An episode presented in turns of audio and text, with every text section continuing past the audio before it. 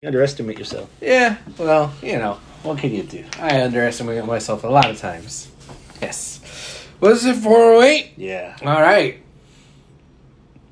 Live from the landing strip in Houston, Texas, is the 408th edition of Houston Wrestling Radio.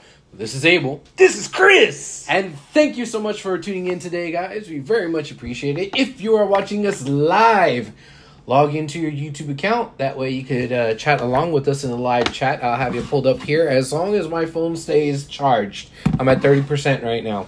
Uh, You mean as long as your phone stays on, it's not charging. on, right? It's not charging. So, yeah, as soon as uh, this thing dies, then, well, too bad. I won't see it. But if my phone is alive and you're logged in and I see it, I'll involve you as best as I can in the show. So, feel free to ask questions, just say hi, fact check us, talk shit, whatever. I'll see it and I'll involve you. Now, if you are not watching this live, that's okay. You can interact with us on Facebook, facebook.com slash Houston Wrestling Radio, or just drop a comment down below. Don't forget, like, subscribe, hit the little bell so you know when we go live and all that stuff. So, yes. Chris, why are we high fiving? I miss you, man. Oh. It's been a month. You know what? We were we you we I threw you off guard the last time we recorded. It's like herp derp, ten year anniversary. Yeah. How are you gonna top that? I don't know. Let's not record for fucking six weeks. That's one way to do it. You gotta make it special. You know, you gotta hold back. Ah shit. Six weeks, bro. It's been too long. What has happened to us specifically in the last six weeks that caused us to be like, you know what? I might not be able to record tonight. Postseason MLB baseball. Yes! Baby! Ugh. Sorry, I did not watch wrestling for the last three weeks. what? No, it was more than three weeks. It was like four weeks. Yeah, I didn't watch any wrestling. Why? Because I was watching baseball. I was watching the Astros. I was watching that instead of wrestling whenever I was getting home from work. So no, I didn't watch shit. I was watching. Houston Sports Radio. So Seattle put up a good fight. Seattle did put up a good fight. Yeah, they they they fought to get out of wild card into a, a division series. the Astros swept the the, the Mariners. And But then? but every single one of those games I thought we were gonna lose. Yeah. And we went three and zero. We could have easily went zero and three in that series. Scrappy That- little motherfuckers. They they were scrappy little motherfuckers. Like I was shocked when we were at one and zero. I was like, oh fuck. when, we were, when we were at two and zero, oh ah. Jesus! But it still felt like we were one and one. When we were like three and zero, I was like, Chingal, we actually did that. We swept them. Wait a second. No, we've been behind this entire series. What are you And that was about? Seattle who had gotten warmed up yeah. three games before they met us. Mm-hmm, mm-hmm. And then Then we had los Yankees. Los Yankees. Los- pendejos. Pendejos. And Now what did we do to the Yankees? we swept them motherfuckers. Ugh. Oh, So, that was so so sweet. I man. felt like that feeling was completely different than How do you the say Seattle. we want Houston in in New York? we want Houston. Ah. yeah, we laughing at you, motherfuckers. yes. Yeah. So you could understand how we were feeling just a bit confident. we felt a little bit more oozy about it. now, that series, I felt the exact opposite uh, of the Seattle series. I was like, these bitches are gonna. Yeah, we are sweeping you, you bitch. We're sweeping you. Yeah, you're gonna like it How too. much was the payroll this year? Two hundred and something Oh, billion. something, something ridiculous, ridiculous. Oh man, Sidebar. Mm-hmm. Since we're in the business of laughing for the next two or three minutes, yeah. how about them Dodgers? Oh, los Doyers, los Doyers. Who who got 110 wins this season and couldn't even make it past the the, the wild card? Los Doyers. wow, I was I was surprised. They they got ate up. I can't believe it. Now I didn't watch their series, but I I mean I saw I saw the scores, and I was like, oh, we're not, Okay. we're not going to have to worry about them. Yeah. Cool. So let's try to get to the Yankees. If we don't get got by these damn Mariners, Mm-hmm. let's get to the Yankees. And oh, oh, we're beating the shit off the Yankees. Okay, cool. Yeah, let's go ahead and beat the shit off of the Yankees. Yeah, let's do it. I'm, uh, and I felt like, and I knew, I knew this was bad. This was a bad feeling, but I knew that it was a bad feeling, so I, I felt weird. But the feeling was, we beat the Yankees. We, We- murdered the Yankees. We we won. We won. That's it. We're World Series champs. Oh no, wait. There's another fucking series. you had it in the bag. yeah. I was like, yeah, there's another fucking series. We, but we beat the Yankees. Like, it's like it's like in the NBA, the East Coast and the West Coast. The West Coast always had the stacked fucking card, and like whoever squeaked in on the East Coast was fine. If we're not talking about the LeBron and Dwyane Wade Heat years, I was just about right? to say the Heat, Like, yeah. like that was it. But without them, it was like nobody. Yeah, sure, the Bucks were pretty good there two, three seasons ago, whatever it was. That But- one season, Antetokounmpo. Right. But for the most part, the East sucks. For the most part, the NL sucks, right? Mm. And if it's coming down to the Astros and the Yankees, and if the Astros beat the Yankees, That's it. all right, we're good. It's just like cherry on top going to actual World Series. But again, I felt bad for feeling that because we felt that in 2019. Mm-hmm. We felt that in fucking 2021. And what happened? The fucking Nationals and fucking uh, Braves just like got us out of nowhere, like caught us sleeping. So I was like, we can't have that same feeling. We gotta stay humble. As much as I just wanted to go on Facebook and just talk shit to all the Yankees fans, which this They earned that. they earned it, but I didn't want to talk shit and then jinx for the World Series. So, That's one more World Series this year that the, the fucking Yankees got. oh yeah, yeah, but still, the Yankees. I know, but still, I was like, all right, all right, let's let's see what what the Phillies have. Let's see what they're really hot. Okay, they, they oh yeah, they, they went they went through the fucking They other side. Like, yeah. damn, okay, they're Just as scrappy right. as Seattle. And you know what? I don't know shit about the Phillies. Like I didn't know any of these motherfuckers. I didn't know what was going on over there in Philly. Like what the hell was they doing? a part of me was like, you know what? Bryce is due. He left. He left the Nationals for more money. Yeah. And that following season, the Nationals trucked us in the World Series. Yeah. So Bryce is like the Squidward, and Patrick and SpongeBob are playing out there in the ocean. You know. So part of me was like, man, if Bryce gets it, I I won't hate. I won't Yeah. hate. They and after game two, I'm like, fuck him. I take that shit back. Oh man! So I saw all of the Astros games except for one. The one that I did not watch was World or, or Game Two of the World Series. The reason why I didn't see Game Two of the World Series is because I had ring announcing duties that night, so I was at UPW doing my ring announcing thing. Um, but yeah, uh, originally that wasn't going to be the uh, an issue because the rain delay, right? You know, but the rain delay kind of fucked that up. But Yeah. I did. That's the one game out of the entire Astros postseason I did not get to see. Um, but man, after game one, I was like, Here we go. "Fuck." we haven't lost since September twentieth. We're fu- we're we're eight and zero in Right. the postseason, At that point, 8 and and then oh. game two, and then Philly wins, and you're thinking, oh, shit, Yeah, here we go. yeah. Just like the National Series, Oh, not one home team won. Yeah. So you're thinking, man, I, that Yeah. juxtaposition of been killing people. There's body bags all over Main Street. Yeah. But the Phillies are like kicking out at two. But here's here's literally at two. here's what was was driving my anxiety up so high. Here's what happened. After game four against the Yankees, one of the announcers, I don't remember who, one of the commentators said, There's only been two teams in MLB history to go undefeated into the World Series. And both of those teams, the Rockies and I forget what the other one was. Was it the, the Twins? I don't know. No, it was the Royals. Rockies and the Royals. Both of those lost the World Series. And I was like, fuck. Oh, you were using your brain for that. I know. And I was like, no way. No. That's how you got got. Yeah, I was like, no. And, and so I was like, damn, we're already jinxed. We're already jinxed. Like, like we're, we're going to our our fourth World Series. The last two we lost.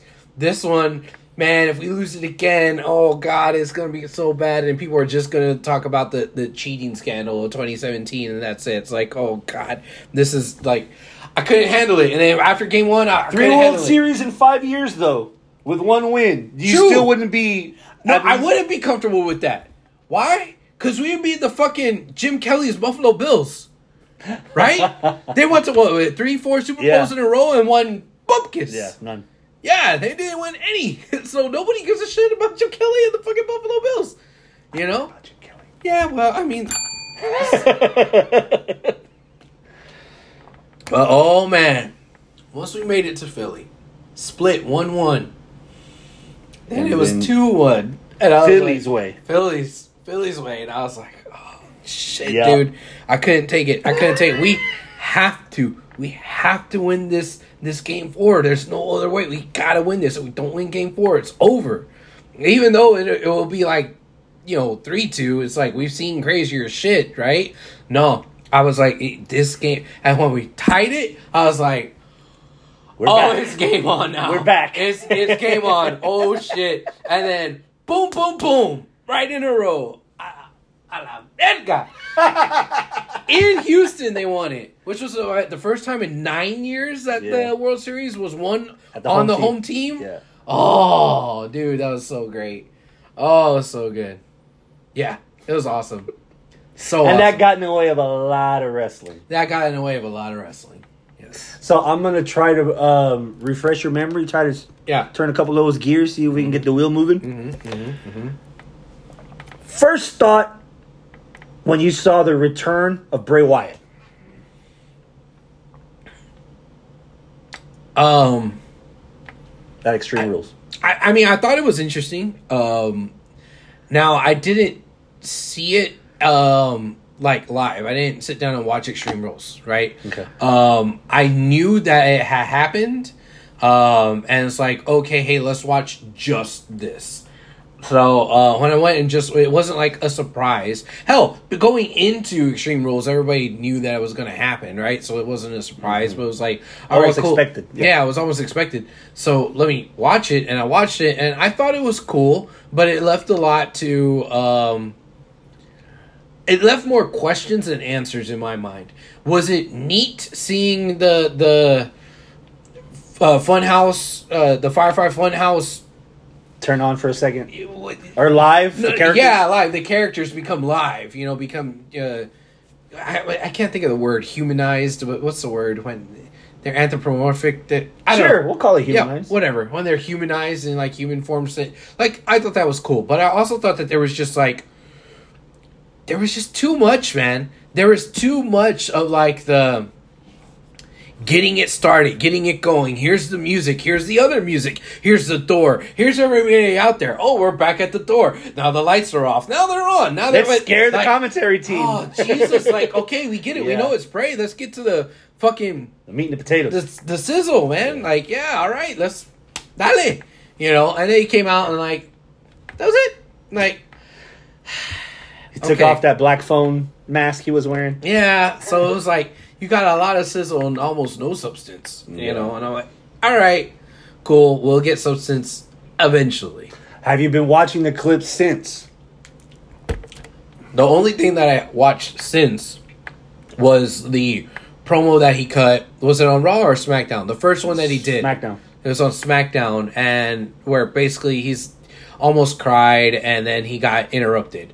Um, and I was like, okay, I, I don't want this interruption.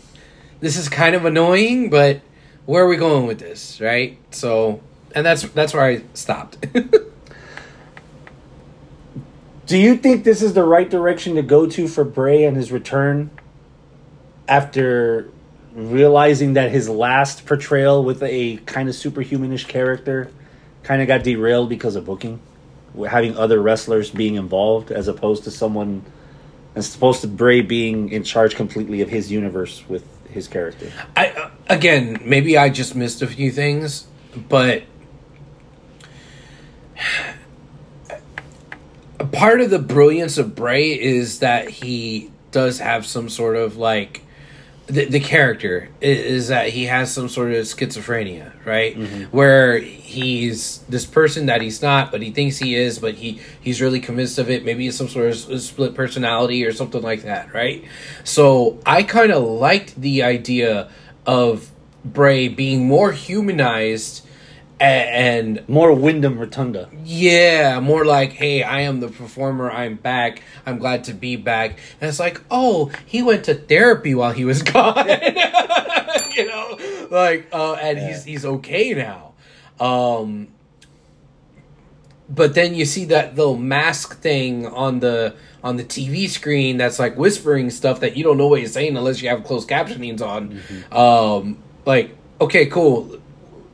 I, I want to see where we're going with this. And in my mind, I'm like, oh, this is just another face of Rotunda, right? It, it's another version of Bray or or whatever. So when I started seeing rumors of like, oh, that's Aleister Black coming back.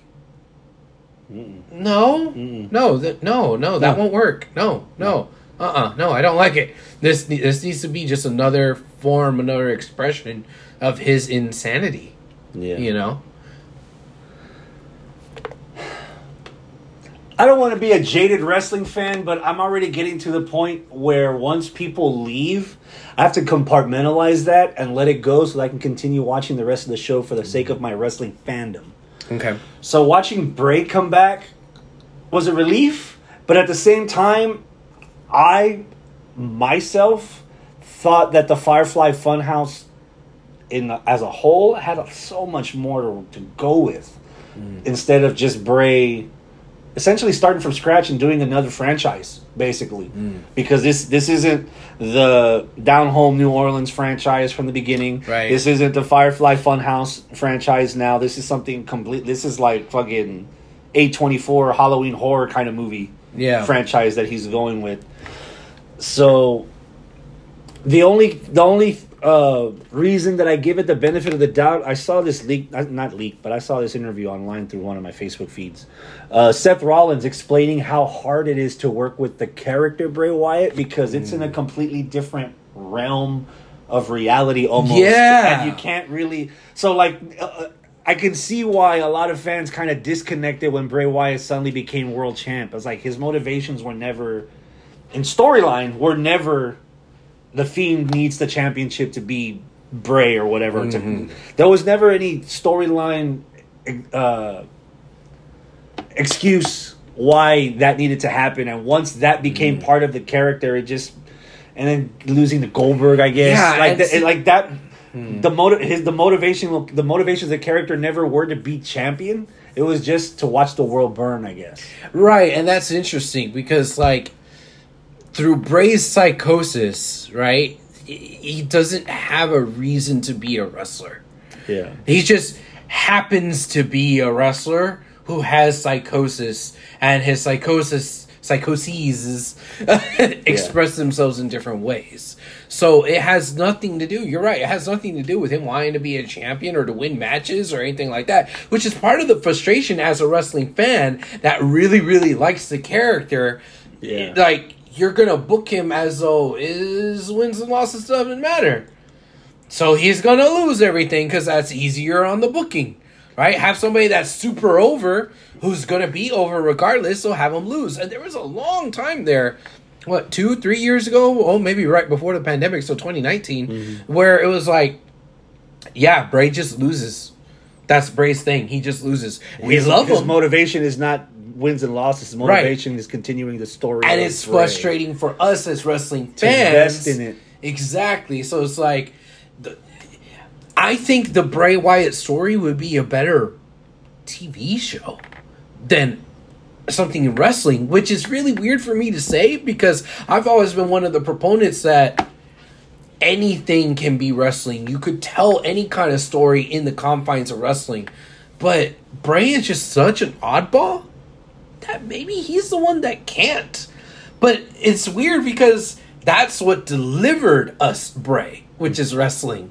But he doesn't fit in wrestling. It's so fucking bizarre when you think about it. Yeah. bizarre, but maybe brilliant. I don't know.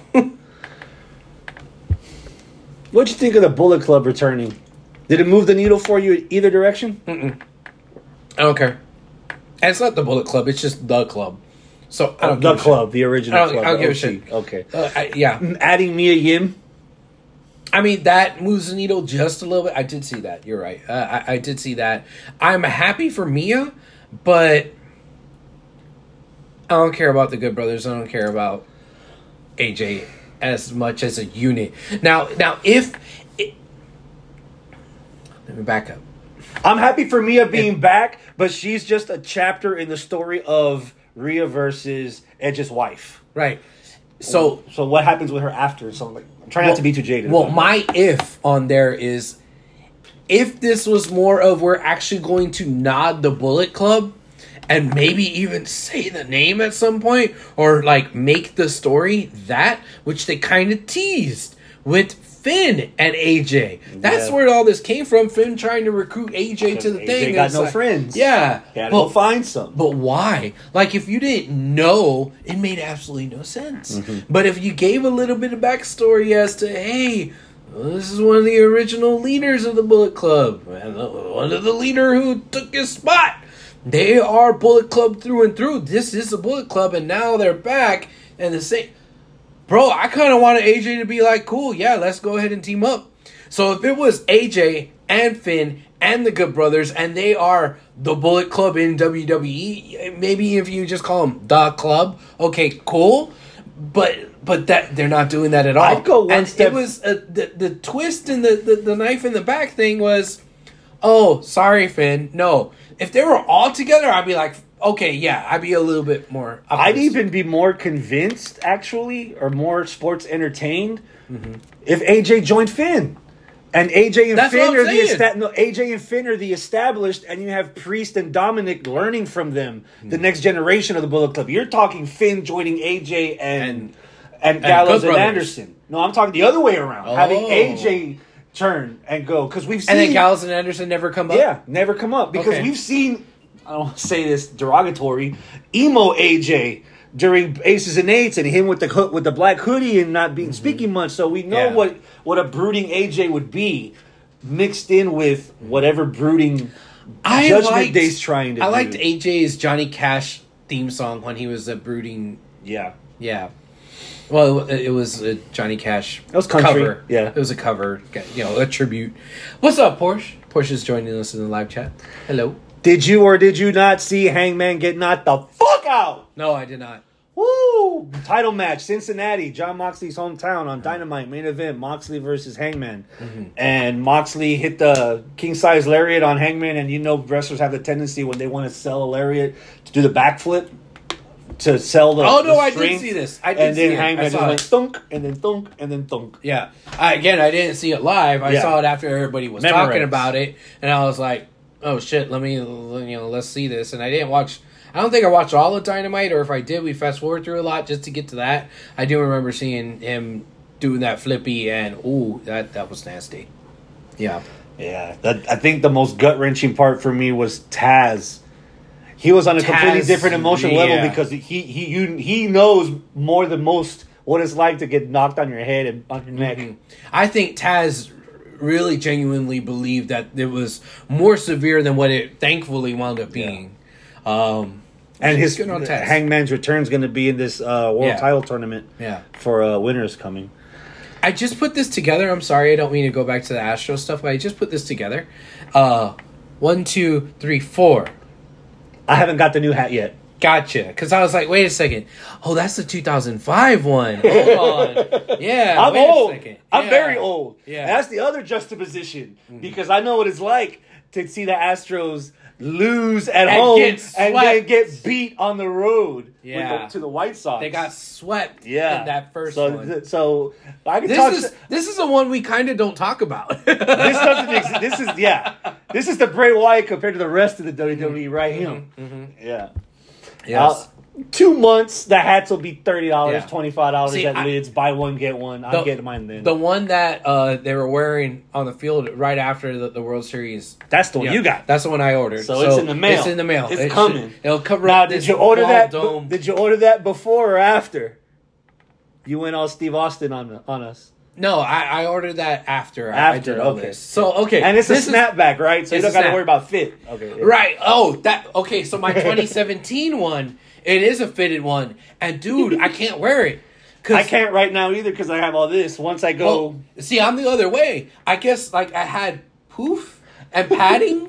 now that it's gone, the fitting is pushing my ears into my glasses. and you're getting the, and it hurts right And you're here. getting the little- right the rub there, right it hurts. yeah. So I could I can't I can't wear those fitted ones, which is the only ones I used to wear. I used to always love fitted and not like snapbacks. Oh, this is a fitted. They're all Are- are- fitted. they're all fitted. Yeah. Oh, okay. the So- young people, man. Yeah. All- it's yeah, it's fitted or nothing. Oh, Clint says hi. What's up, Clint? what's up, man?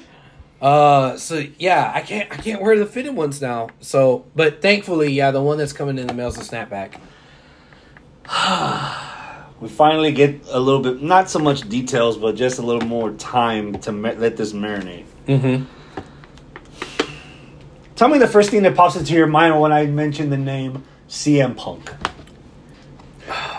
That's the answer right there. It is even a, an English language word. It's just, oh, that's that said everything without saying anything. Shit. You, out of all of us, I know. you are the biggest CM Punk fan. I know. and uh, this isn't to, this I isn't know. a dig. Yeah, I know. But from the fan, Yeah. look into that camera. Explain CM Punk's situation right now. CM Punk done lost his goddamn mind. Dude, you had the world on a fucking platter. You had the, the wrestling world right where you wanted it after seven fucking years. And instead, you get caught up in the bullshit politics of, of wanting to be the locker room leader and not getting the, the respect. And then you just depant yourself and TK and the whole company and all the rest of the top stars, and then you say, "Come talk to me," and then when they do come talk to you, you're a Pikachu face, like, like, come on, How many cartoon references can we fit in one episode? we got two so far. Fuck, man. what's up, Rob? Rob's on the live chat, What's up, Rob? and Larry. Who the fuck is Larry? hey, man. all right, we Yeah, hi, accept Larry. all Larrys. I don't know who Larry is, but all right. Oh, the dog. Larry. Oh, Punk's dog, apparently the I Punk thought that dog was the- somebody. Punk- oh, Punk and took in the- the, live chat, Larry, because Punk like, took the dog Yeah. to the Yeah, yeah, to the vet because apparently he got kicked and got his teeth replaced, which we didn't know at the time until like late, late, late, which might not be real anyway. Yeah, I mean, dude, and it, it it's it's extra disappointing because seven years ago, we all thought that Punk wasn't the problem. Punk was the one that was standing up to the problem. The problem being Vince and Triple H, you know, um, and now it's like, well, wait a second, fool me once, you know, shame on you. Fool me twice, can't can't get fooled again, right? this this second time around, it's like we we have more stories than just from TK and from uh, uh, uh, the Bucks and Omega and from Hangman, right? It's more than that. It's also Jericho. It's also Hardy. It's uh, you know fucking Danielson, you know, uh, or excuse me, not Danielson, uh, Christopher Daniels, right? Like all these people are like, yeah, this guy's a dick. You know, Eddie Kingston. I don't really want to believe Eddie Kingston, but Eddie Kingston's like, yeah, this guy's a dick. So it's Eddie Kingston hates a lot of people though. I, I know. and that's that's why you want to discredit it because Eddie Kingston hates fucking Claudio. Who the hell hates Claudio? Right? Everybody loves Claudio Castagnoli. Claudio is fucking adorable. He's a He's, a national treasure. he's a national treasure. He's an international treasure. Yes. Yeah. He's a sweet, sweet man. How can you not like him? silver dollar areolas just makes you want to eat Oh, I know. pancakes. Yes. Yum. So now Punk's the problem. Punk's the problem. Are you sure Punk's the problem? Do you have a feeling that I'm gonna just throw fucking things to the wall to see if it sticks? You think John Cena will ever want to go to AEW, see how much drama there is between the elite and anyone else that comes to try to take the top spot from the elite? Probably not. No.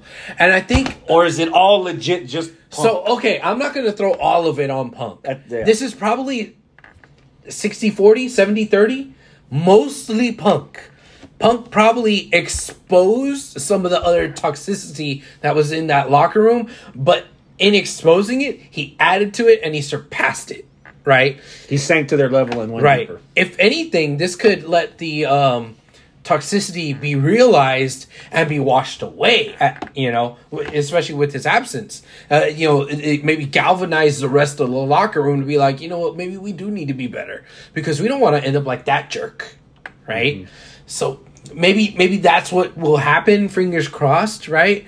Um, but I don't know for sure. Uh, because we've had other reports from other people that weren't punk that had other fucking conflicts backstage. You look at Sammy and Eddie Kingston, you know, that kind of stuff. So where okay, FTR raved about Punk. yeah, Powerhouse raved about Punk. There's guys Yeah. there that will, that will take the side too. So it's about it's a very it's a he said they said for the most part. yeah. Um, does the matter get is the matter made better or worse by Jericho teasing on a recent Dynamite an open challenge to a former ROH champion and it wound up being Colt Cabana? So I think there's a lot of people making more of it than what it was. Again, I did not watch it live because again, Yeah. baseball. Uh, um, I heard after the fact that it was Colt Cabana, and I was like, so my initial reaction, my initial reaction, not putting two and two together was, oh, I'm sure he lost. you know, my initial reaction was like, oh, you may as well just got a jobber out there. Like Yeah. He's not winning. But then I was like, no, you, you, I was informed, no, it's it's Colt Cabana. So, we see a punk. Like, uh, get the fuck out of here. That's, you know, you're putting too much on it. But no, no, no. You need to watch it. They're, they're like, they're giving a big fu to Punk by having Cabana on there ch- challenging for the world title. I'm like, okay. I mean, dude, we just had fucking Dalton Castle. I love me some Dalton Castle, but let's be real. You like all kinds of cock. Yes. Peacock. yes. Yes. Poppycock. Grandotes. yes. But let's let's be real. There ain't no way in hell Dalton Castle is beating Chris Jericho for the ROH title. Right? No way. There's no way in hell Colt Cabana is beating beating Jericho for the ROH title. No way in hell. Right? So I I, I, I think the people reading were reading too much into it like this was a big fu to punk i think it was just hey another guy oh we don't have punk here oh now we can use him let's go ahead and use him and bring him back into the fold and it wasn't so much a fuck you to punk it was a oh shit hey man y- you want to come back and, and chill with us Yeah. yeah uh, yeah you know Okay. If Punk doesn't come back, AJ needs to keep her man in check. I think I think she means AJ Lee. Yes, Yeah. AJ Lee needs to keep her man in check. so I'm gonna ask this again. Okay. I asked this months ago. I think I Okay. had asked it when it happened in September. Okay. Deeper fall from grace. Oh. Bret Hart in WCW, CM Punk in AEW. You're a fan of both. I'm gonna say I'm gonna say CM Punk in AEW. Wow. I'm- Why? That's what I'm gonna say. Because the thing that made Bret a pariah wasn't necessarily WCW. WCW wanted to do stuff with them. The booking was eh, but they they still were going to use him. They were going to have a chance. The reason why he wound up leaving wasn't because of anything that that he did or backstage stuff. Or it was he got fucking kicked in the head by Goldberg. His his his career was ended because of injury, not because he showed his own ass. and that's what's going on with Punk. You want to talk about fall from grace? Punk fell from grace in one fucking night.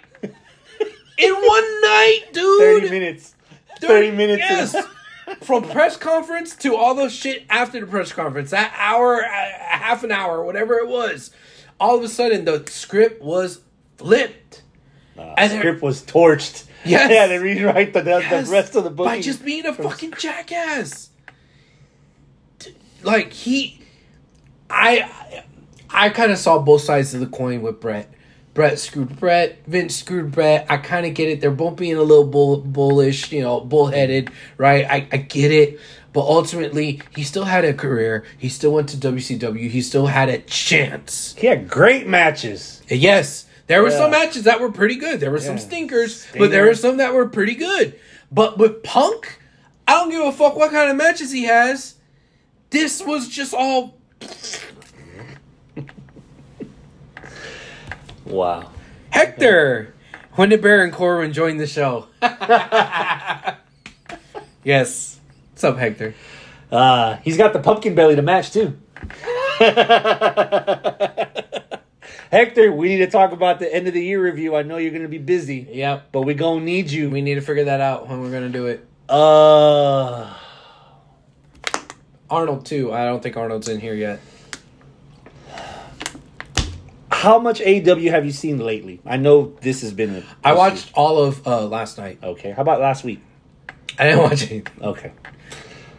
Um, World Series, bro! I know because I it, it's I need a little context. okay. How do you feel about the abundance of Ring of Honor time that AEW is giving it on AEW television? I am willing to forgive it for now because I have a little bit of hope that at some point ROH is going to get their own show, their own TV time, their own deal, their own promotion at some point. Now, has that been fucking slow going? It has. I would have hoped now that we're what three, four months removed from the from the merger that we would have a little bit more news because when the the well I would say merger is really more of a buyout. When the buyout first happened, Six months. has it been Going six to months? seven. Uh, WrestleMania weekend. Um, Okay. Was the the first So April. official? Yeah. April, May, June, July, August, September, October, November. Yeah. Eight months. But it's been a lot more Yeah. prominent in the last since uh, Death Before Dishonor.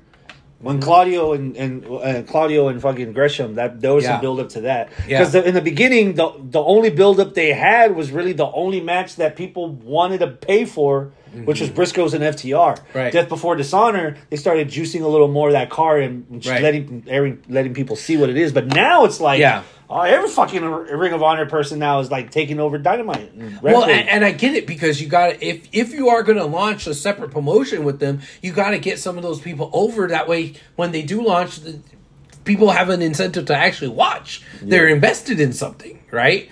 But like I said, I'm willing to forgive it if we're going somewhere with it. And at this point, and I, I thought it was four months. I was wrong. Eight months, dude. At this point, I would have expected some sort of teaser, some sort of snippet of news, some sort of hope. But we haven't heard anything since the, the entire only merger. snippet I've heard is that they're gonna get an hour programming weekly on HBO Max. And how long ago was it that that you heard that? About two or three weeks. Really? Yeah, Okay. yeah. But at the same time, I hate to say this, but Ring of Honor has always been at the level it's been for a reason. Oh. distribution can't be a can't be a factor if it's for free every week on their own website. Yeah. And this is the part where I have to call out hardcore wrestling fans that want to be in a, on a that want to play an episode of Unsolved Mysteries with every fucking leak that Bray Wyatt did the month before he finally debuted, but can't do five clicks on the internet to watch Ring of Honor every week. To sell shows, Y'all were- to buy pay per views, y'all were to scanning- spread the word. Y'all were fucking scanning QR codes and solving fucking puzzles in video games with rabbits and doing riddles and shit. But yeah, you can't go and watch Ring of Honor on yeah, on watchringofhonor.com. You yeah. own, you have at least an hour on Monday on YouTube. You have at least an hour of of wrestling on YouTube on Tuesday. And then you have Dynamite 2 hours on Wednesday and then you have Rampage an hour on Friday. You can put a lot of that Ring of Honor stuff on a Monday or a Tuesday in the meantime mm-hmm. to to let the wrestlers get some repetition Right. and focus the rampage and the well the dynamite on basically your AEW stuff because your AEW talent for all intents and purposes was got you how far you've gotten so far. Yeah. And if you're not gonna keep main event talent from other promotions and you're gonna stick with your known talent, Yeah. you can't give up time for your known talent for unknown people because you want to start something that only made it up to about him. Yeah, and the other thing, the the, the I want to say it's like a, a, a side effect, but I mean it's not really a side effect. It's the main effect. is that now you also have way too many fucking titles on AEW because of ROH uh, Pure, the ROH World Championship, ROH Tag, ROH Trios, which uh, granted we haven't seen the Trios champs on, you know, uh, AEW TV, but still that's another title on top of all the AEW titles, which the AEW title situation there's a little bit too much there as well. So it's like shit. Yeah. Like if every match is a championship match, then no matches are championship matches. Right? I want to do an experiment before the year is over. Mm-hmm. Not to steal from it's imitation's the sincerest form of flattery. I want to pull a Jim Cornette and I want to run down the entire roster of AW and whittle that bitch down. Okay. Because I feel like there's at least 15 people you can let go right now. Okay. Dunzo. And this doesn't include Ring of Honor, that's completely separate. But there's so much fucking. AEW's ass is starting to show too because there mm-hmm. it's like you get all this, you get no time to digest it, and it just keeps going and going and going and going, and then before you know it, two hours is gone. Someone says, "Hey yo, it's 9482 damage." What up? I don't know who that is, but welcome. Yes, welcome. Are you an Android? Is that why you, Oh, you like numbers? I don't have a name. And here's a Well. Elon Musk kid. Oh, no. He has numbers we're not talking. name, We're not. right? His name is not going to be mentioned on Oh, this show. okay. No. uh, another thing I don't understand. I would have paid money to see Katsuyori Shibata return and wrestle an actual match from bell to bell, not an exhibition, not a not a run-in, an actual match. A New Japan contracted wrestler is having his return on AEW right. television Yes. on the Friday show that very few people watch compared to the Wednesday fans. Okay. Okay. Explain to me, Hector, explain to me how much sense that makes. That's going to bring more eyeballs to uh, Rampage. See, you say that Rampage is the one that not many people watch, but it should be just on the same par as Dynamite. Yeah, sure, it's one hour instead of two. I get it. Yeah, yeah. But it should be just as important. The same way how when we first started the whole HWR thing 10 years ago, we would watch Raw. And SmackDown was just a recap of Raw. So it was a lot easier to do for the podcast purposes because we only had to review one fucking show. That was just two hours. And the, the other hour of programming was just a recap, so it didn't matter. But then when WWE was like, hey, you know, we're really going to make SmackDown a thing. Ah, fuck. Now we now we really got to cover SmackDown. We had to move the day that we recorded our shows because of it. Remember that? So, should it be in this day and age? Yeah, 10 years ago? Nah. Fuck it. In this day and age, yeah, you're to have two main shows. Each one of those shows better be important. So, yeah, Shibata, New Japan, have them come over, go through that forbidden door that's been wide open. yeah, sure. Fuck yeah. Put him on Rampage. Yeah, let's do it. For a title? Against one of the most over guys? Yeah. Yeah. I'm down. Did you watch it? No. Baseball. That was last Friday. I was still, last I was Friday. still basking in the glow. Baseball.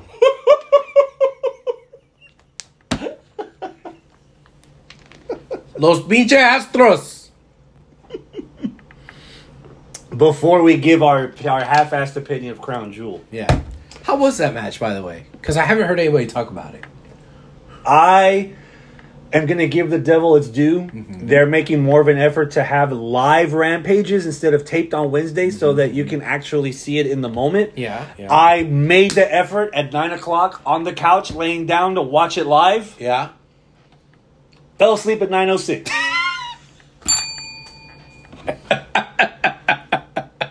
I'm, you know All why? right. I'm, you know All why? right. Because I'm getting the best two hours of wrestling on Friday. Who'd have thunk it? Oh, the 9482 is Dougie. Interim Commissioner Doug from UPW. Oh shit! Fire him.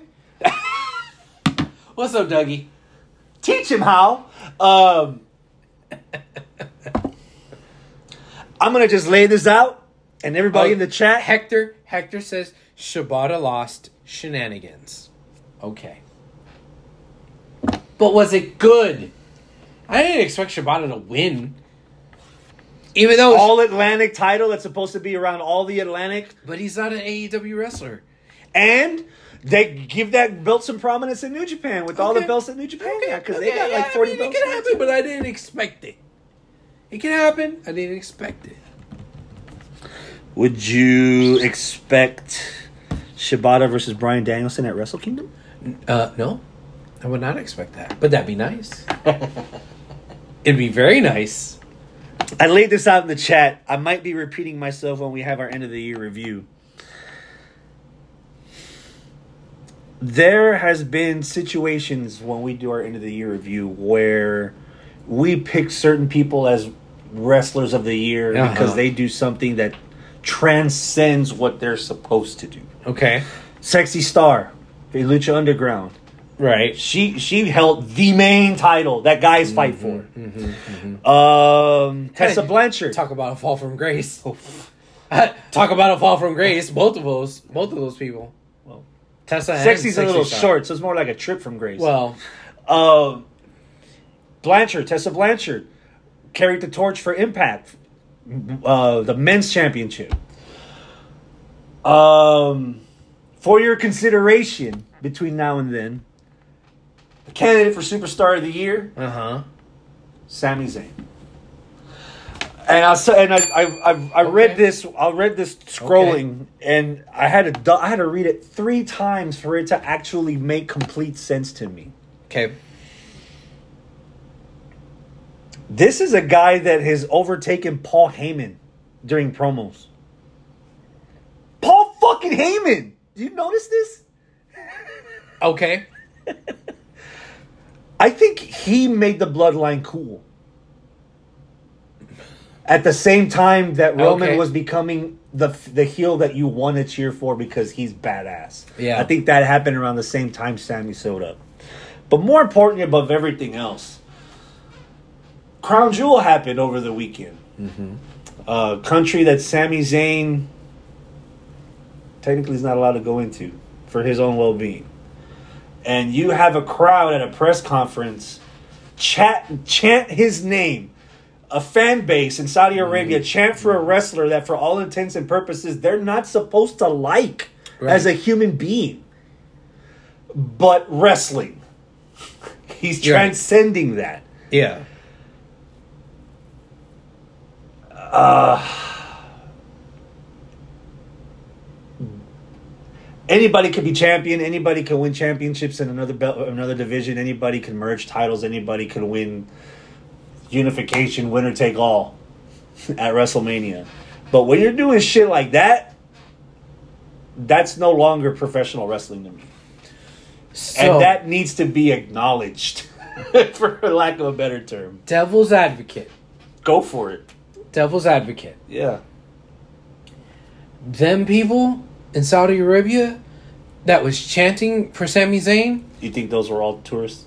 No, I, I think that they were Saudi Arabians, but they just don't know. You Right? think? I don't think they know. Some of them probably didn't. I would think that the Saudi uh, fans, that the Saudi fans, are fairly casual. Huh. I don't think that they're super super hardcore smarks. You know, watching reading the dirt sheets and watching. While they're trimming their hair. yeah, not wearing deodorant and watching Houston Wrestling Radio. Like that's not And them. Astros baseball. right. That's not them. Okay. Like like I think this is like oh the cool thing that they've been doing every year because our government wants to you know get more prominence on the world stage and hey this is actually neat. Wow, the Americans come to entertain us. Cool, and we're giving them money.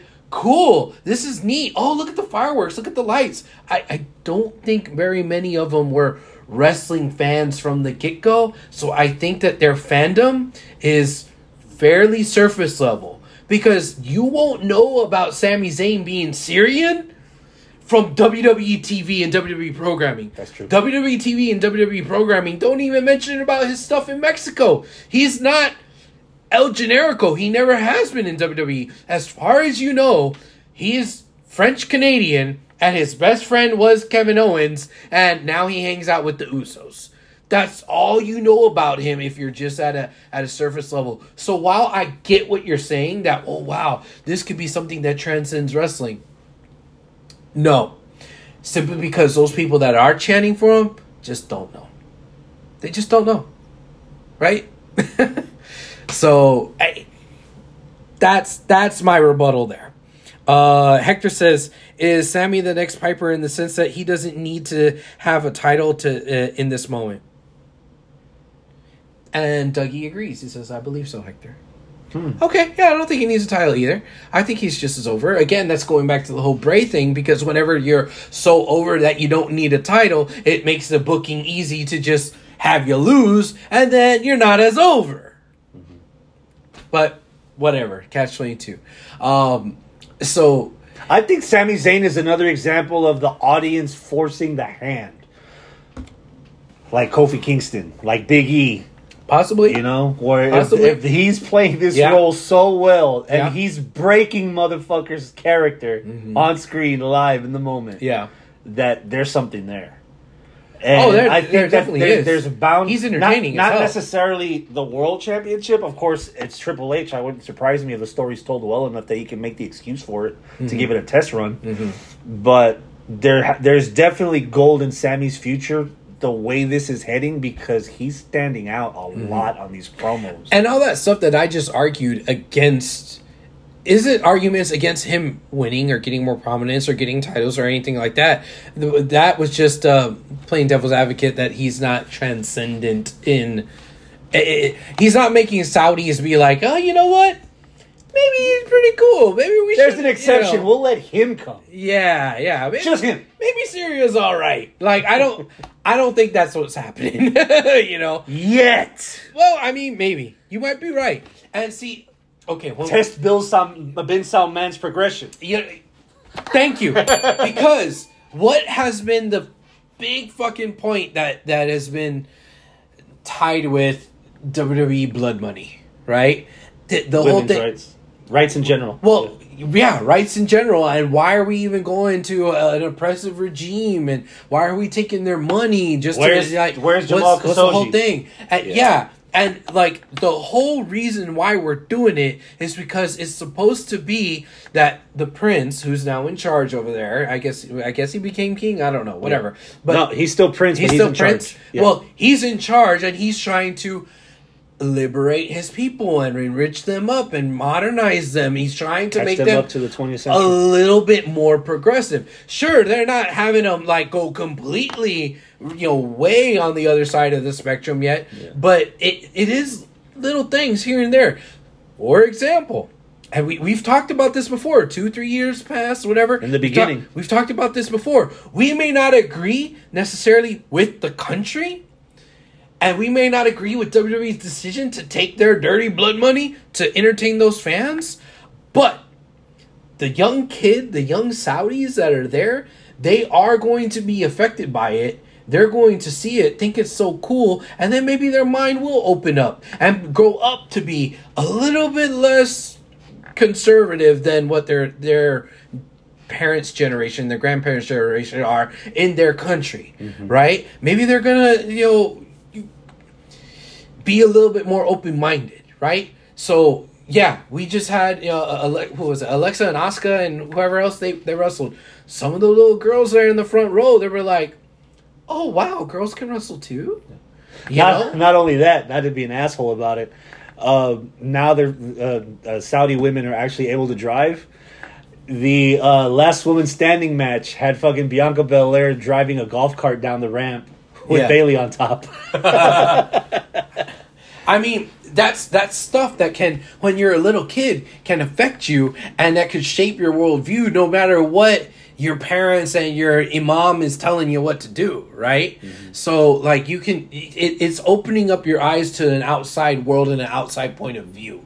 So it, it's it's kind of doing that for them, which I'm okay with that aspect of it. Yeah. If we could reach the world and, and better humanity through the art of wrestling, I'm kind of for that, even though I'm kind of. That's what makes the the, the Blood Money pay per view so complicated because I'm kind of against it too. Like I don't want to take their money so we can entertain them, so they can have a publicity so to make it look like, hey, look at our country, we're so fucking progressive. But then you have folks like MVP who can't go out there because there was were because MVP was Muslim and now, And now he's, an atheist. atheist. So Oh, they would yeah. kill They him. would kill him, So he yeah. can't show up. Okay, baby steps, right? But like, Oh, shit, it's crawl. Just crawl.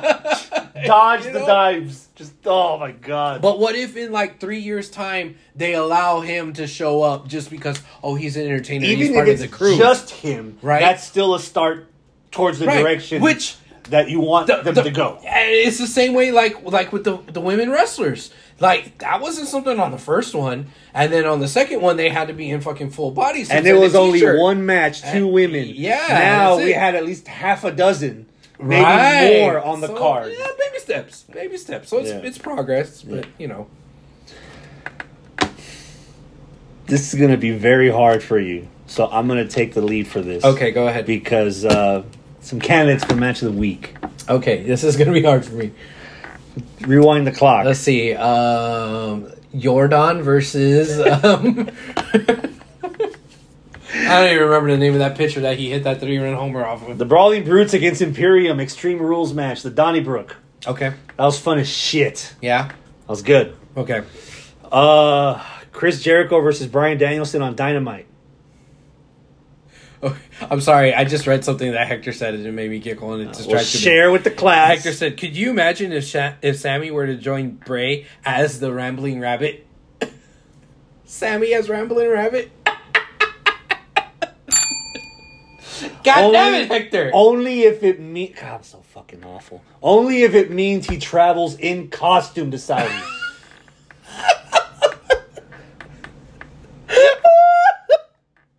God damn. He comes off of the plane getting checked by TSA the Hopping. fucking rabbit. Hopping. He don't walk like no human. they get him a fake ID, so when they check this ID there at the fucking airport, they're like, Who's Rambling Rabbit? Is that your name?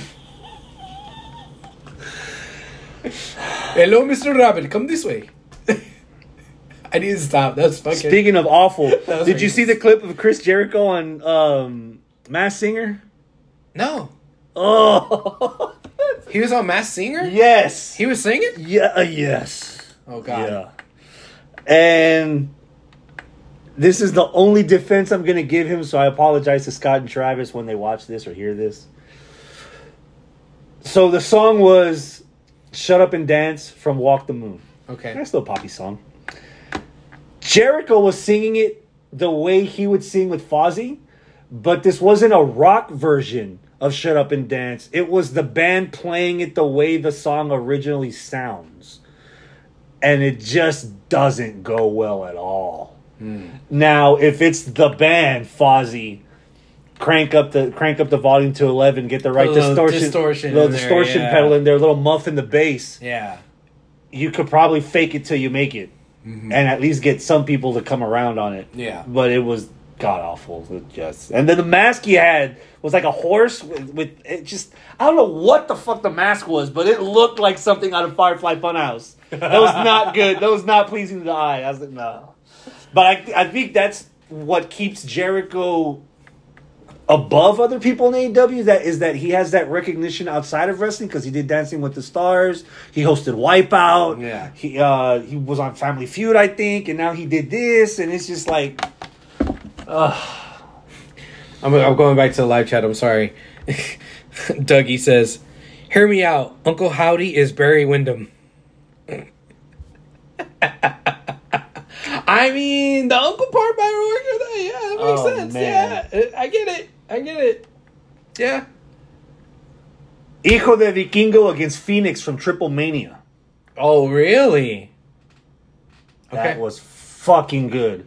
Do we have Triple as the rest? Yeah. Okay, it, it match of the year for the rest. Do we have? I don't. I do we even have a match of the year? I don't know if I could label that without any.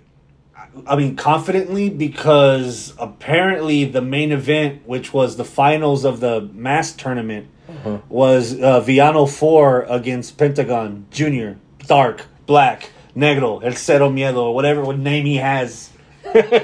and apparently that was the shit as far as matches go. I tried watching that. I watched some of that pay per view, and again, Sandman got me. And I just haven't gotten back to rewatch it. Mm. Obviously, Penta won. Villano was lost the entire tournament. He lost three times in a row. So he lost gave his up his mask.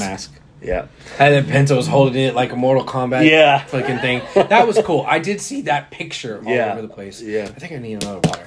Uh, I'll You keep talking. Ah, shit! You're gonna you're gonna fuck up all kinds of shit. Uh, yeah. Um, North American ladder match from NXT Halloween Havoc. Uh, is it Wes Lee? Yeah, Wes Lee. Yeah, Wes Lee won the won the match. Um, I con- Did you need another water? Nah, I'm good. I contemplated putting that on my on as a candidate for match of the year. I backpedal slightly because I think it's about to be out. I Down- almost did bust my ass. Down goes Soundwave. The only reason you can bring him up here. The only reason why I hesitate to put him on the list is because I think it might be outdone. We're gonna get uh, Wes Lee one on one against uh, Carmelo Hayes, and I think that's gonna be a. I've, I've, it's a potential to be a fucking banger, and that's gonna happen next week. No, two weeks. Contract signings this Tuesday coming up. Next Tuesday's episode of NXT is where they have that title match, and I think that's that could be a contender for match of the year for NXT at least. Well, Hector in the live chat says thumbs up for the AAA match. Of course he would. Fucking wetback. Uh, damn. Honorable consideration: Naito versus Ospreay for the U.S. title. That's what Hector says. what show? That from Royal Quest? Ah, apparently FTR and uh, Aussie Open put a banger at Royal Quest in uh, uh, London a couple of weeks ago. I believe it. Yeah. Um, not last night, but a couple of weeks ago, Bryan Danielson against Sammy Guevara. Okay. The first time that Yeah. was that was that got my attention. We're gonna bleed into the crown jewel because I have a match week candidate. So that's gonna piss a lot of people off. Oh. But before I get there, Okay. we before we recorded watched a little bit, just a sample. Mm-hmm. What did you We, think? wa- we watched three matches. yes. Yeah. What did you think of Lashley versus Lesnar to open the show? I don't mind it being the opener, um, but I was disappointed with the match itself. Why?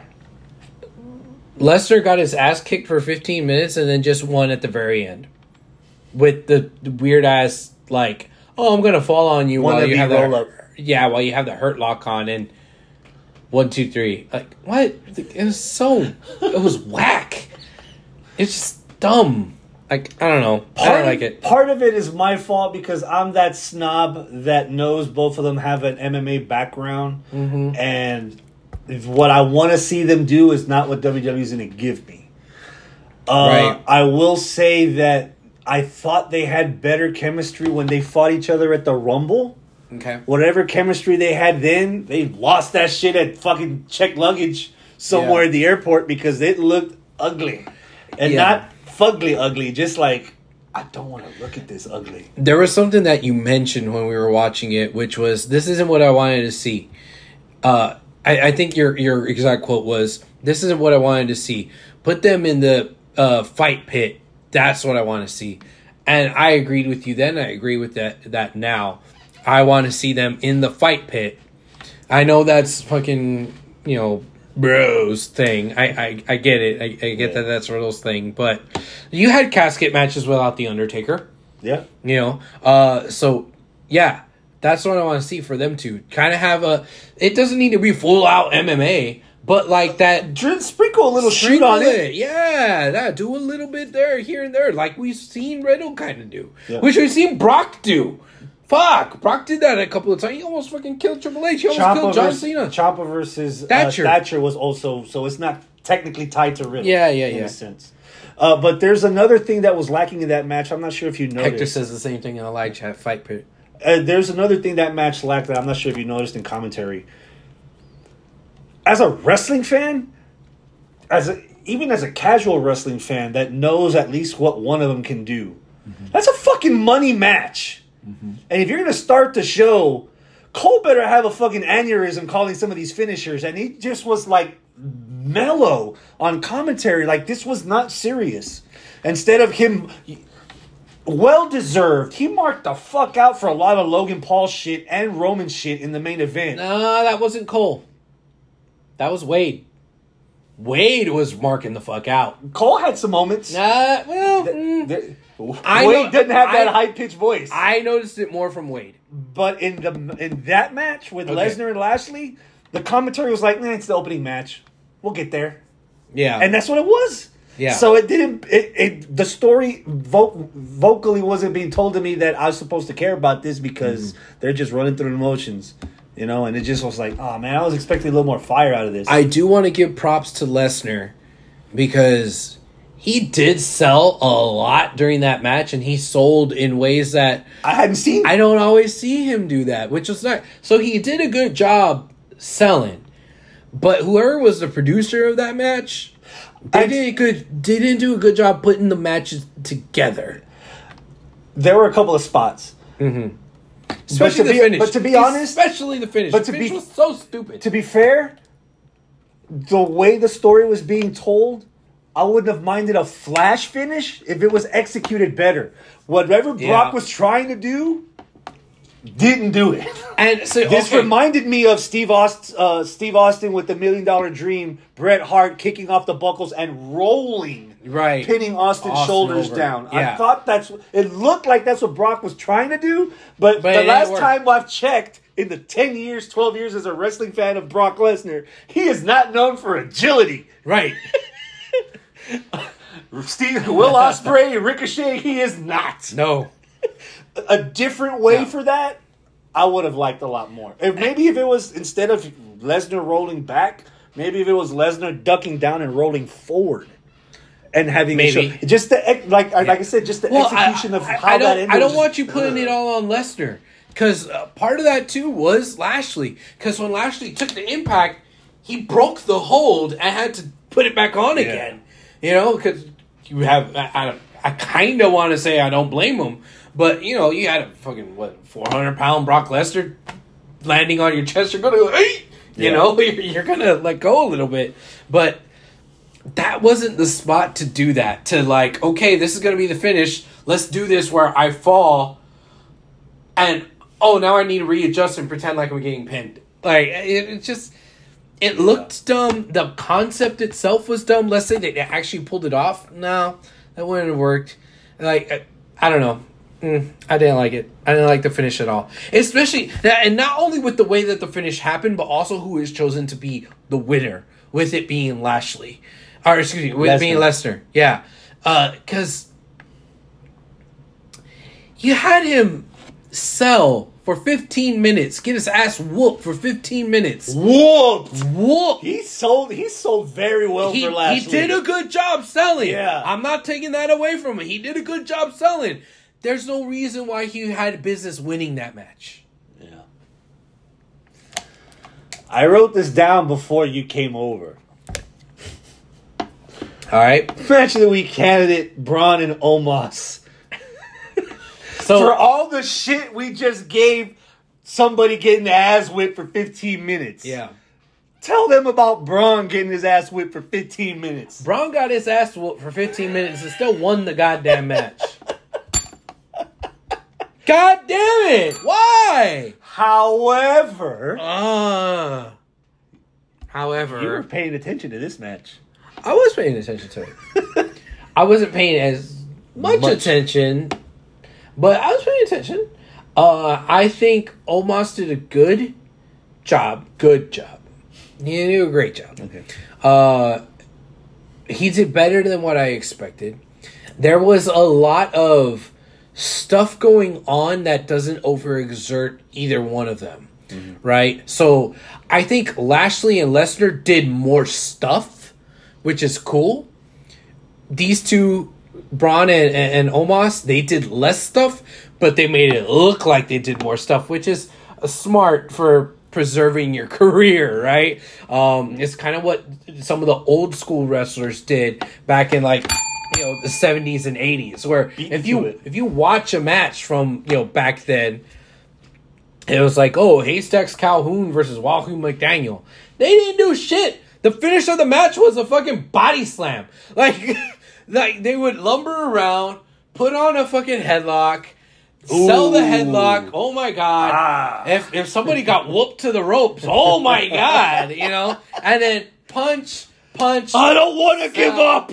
Oh, you know, yeah, like so that's kind of what they did in this match a little bit. It was a lot of Omos running his mouth, and to be honest, I kind of liked it. I like seeing the character, the the swagger, the, the confidence, the personality coming out of him. Even though this wasn't like a, hey, here's five minutes, here's a mic and cut a promo, kid. Like that. That wasn't what it was. It was in the match, and they had it mic'd up well enough that I could hear it, and it was cool seeing him bad badmouth Braun while he was beating him up. Albeit that they weren't doing a lot of moves, they weren't doing a lot of stuff. Like there was one time I said this when we were watching it. He had Braun in the corner, and he was just he kind of mounted him and just said a lot of things. While was- choking him. well, but you didn't see it. I mean, you didn't see it. I, he, I didn't see it, but I also like he didn't show it either. It was like he was on top of him with his hand on his chest. Ah, you son, I'm gonna kill you. Get this work, work, yeah, work, work, yeah, work. whatever. It's like, okay, now hit him, do something, do a move. And you didn't, do, you didn't do shit, and that's when you had to point out, oh, he was choking him. I was like, barely, barely, like. You stole the words right out of my mouth. I'm uh-huh. not going to try to make this comparison wholeheartedly, but this was your typical old school late 70s, early 80s big man match. The first thing that I thought of when the match was over was Hogan Andre Okay. in the sense of just laying out the match. I'm gonna try three motherfucking times to slam you, and I'm gonna fail miserably the first two times, but that third time's gonna wake up that whole fucking audience, Yeah. and we're gonna go home and that done. We're gonna hammer that last nail. We're going home. Yeah. And as much credit as I give to Omos, because that was easily the best he's looked. It's Mm-hmm. the most confident he's looked. Um, it's weird that I say this. It's also the most intimidating he's looked. Yes. Because we've seen so Yes. many times in pro wrestling in the 80s and the 90s where the heel, to prove dominance, he beats, he murders a skinny little fuck in like 60 seconds. Right. Or he beats two guys or three guys in a handicap or whatever. But when you see somebody that has been established as he's a big bitch, and when he stands up against Omos, not that big a bitch. Yeah. That made Omos more credible to me that he Yeah. was beating the shit out of Braun that way. Yeah. And Braun sold as much as I as as, as surprised as you were with Lesnar selling. You I was just as surprised with Braun. with Braun selling. Yeah. Um, That's fair. him getting the audience behind him before the match even started. Like Saudi Arabia's behind me, and you see them get that's classic '80s Yeah. cheap heat, you Yeah. know, cheap pop. What do you say, Waterloo, Tennessee? Yay! They said our name to Waterloo, and of course that third slam, he finally got that big motherfucker up, dropped him like a bad Yeah. habit. One, two, three. yeah. nitpicking, I would have liked to have seen Omos like wiggle or try to fight out of it. Because mm-hmm. again, motherfucker got whooped for 15 minutes, one move, shh, Yeah. and he's done. And I, you know, I kind of would have liked to have seen Omos actually win it. Because now you've established a new fucking star. Because Omos never beat Lashley. Right. Omos never beat the last person before Lashley. in Right. that big in, the, in their big rivalry. Mm-hmm. Yeah, I was I enjoyed and that. that. would have been a nice little risk to take. Yeah. And to create somebody new, you know, to, Yeah. to solidify somebody new. Uh, if you weren't going to do it with Lashley, okay, fine, let's do it with Omos. The only issue with Omos, and it's not a slight to him as a person, well, not him personally, but when you're that big, it's hard to find opponents for you. So there's a lot of dream opponents. They've kind of him and Braun. I enjoyed it. I don't mind seeing them run it back. Him and Lashley were pretty fun at Wrestle, WrestleMania. I think. I don't mind seeing that being run back either. Omos versus Lesnar. Omos versus Walter. but after that, then who? McIntyre, Cross, Uh, Roman. Roman, Rollins. Size wise, it's Size wise, right? I, I, I- I would draw the line at Drew. Yeah. I'm almost tempted, Maybe Sheamus. I'm almost tempted to do like a super heavyweight division for the big bitches, just like Yeah. in regular boxing or in UFC. yeah, you yeah. have weight classes, and if you're that big, you special. You there's a category just for you.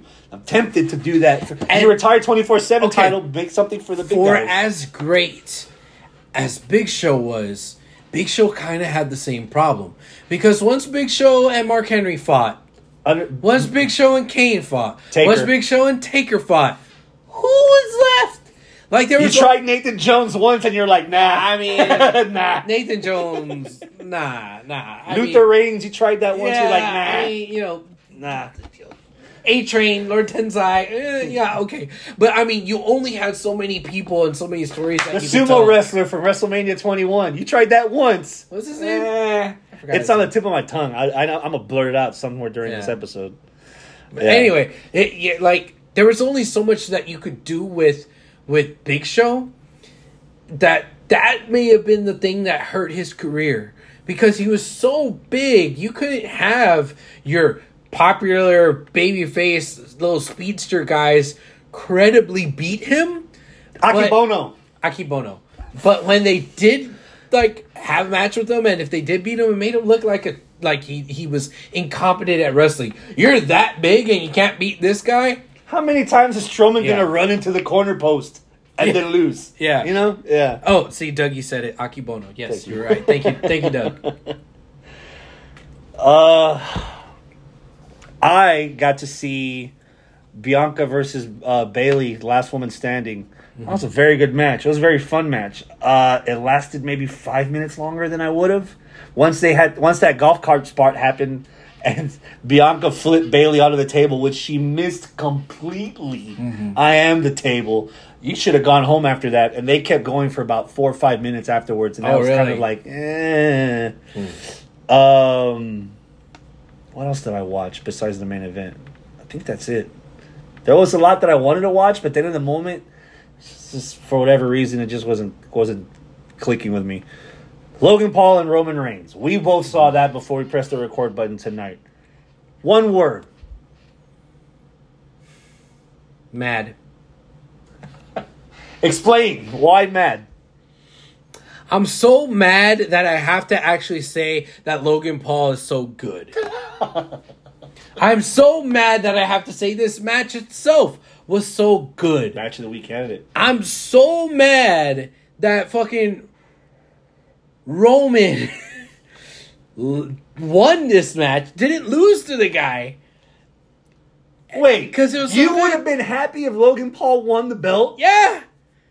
Wow, you got that on tape, ladies and gentlemen. Yeah. Well, let's not lie, gentlemen. Porsche was in here. Oh yeah, I don't know if she's still in there. Lady and gentlemen, Yeah. you would have wanted Logan Paul to win. I don't know. You wouldn't rank that as like fucking. Hector's a little pretty sometimes. You wouldn't. Rank...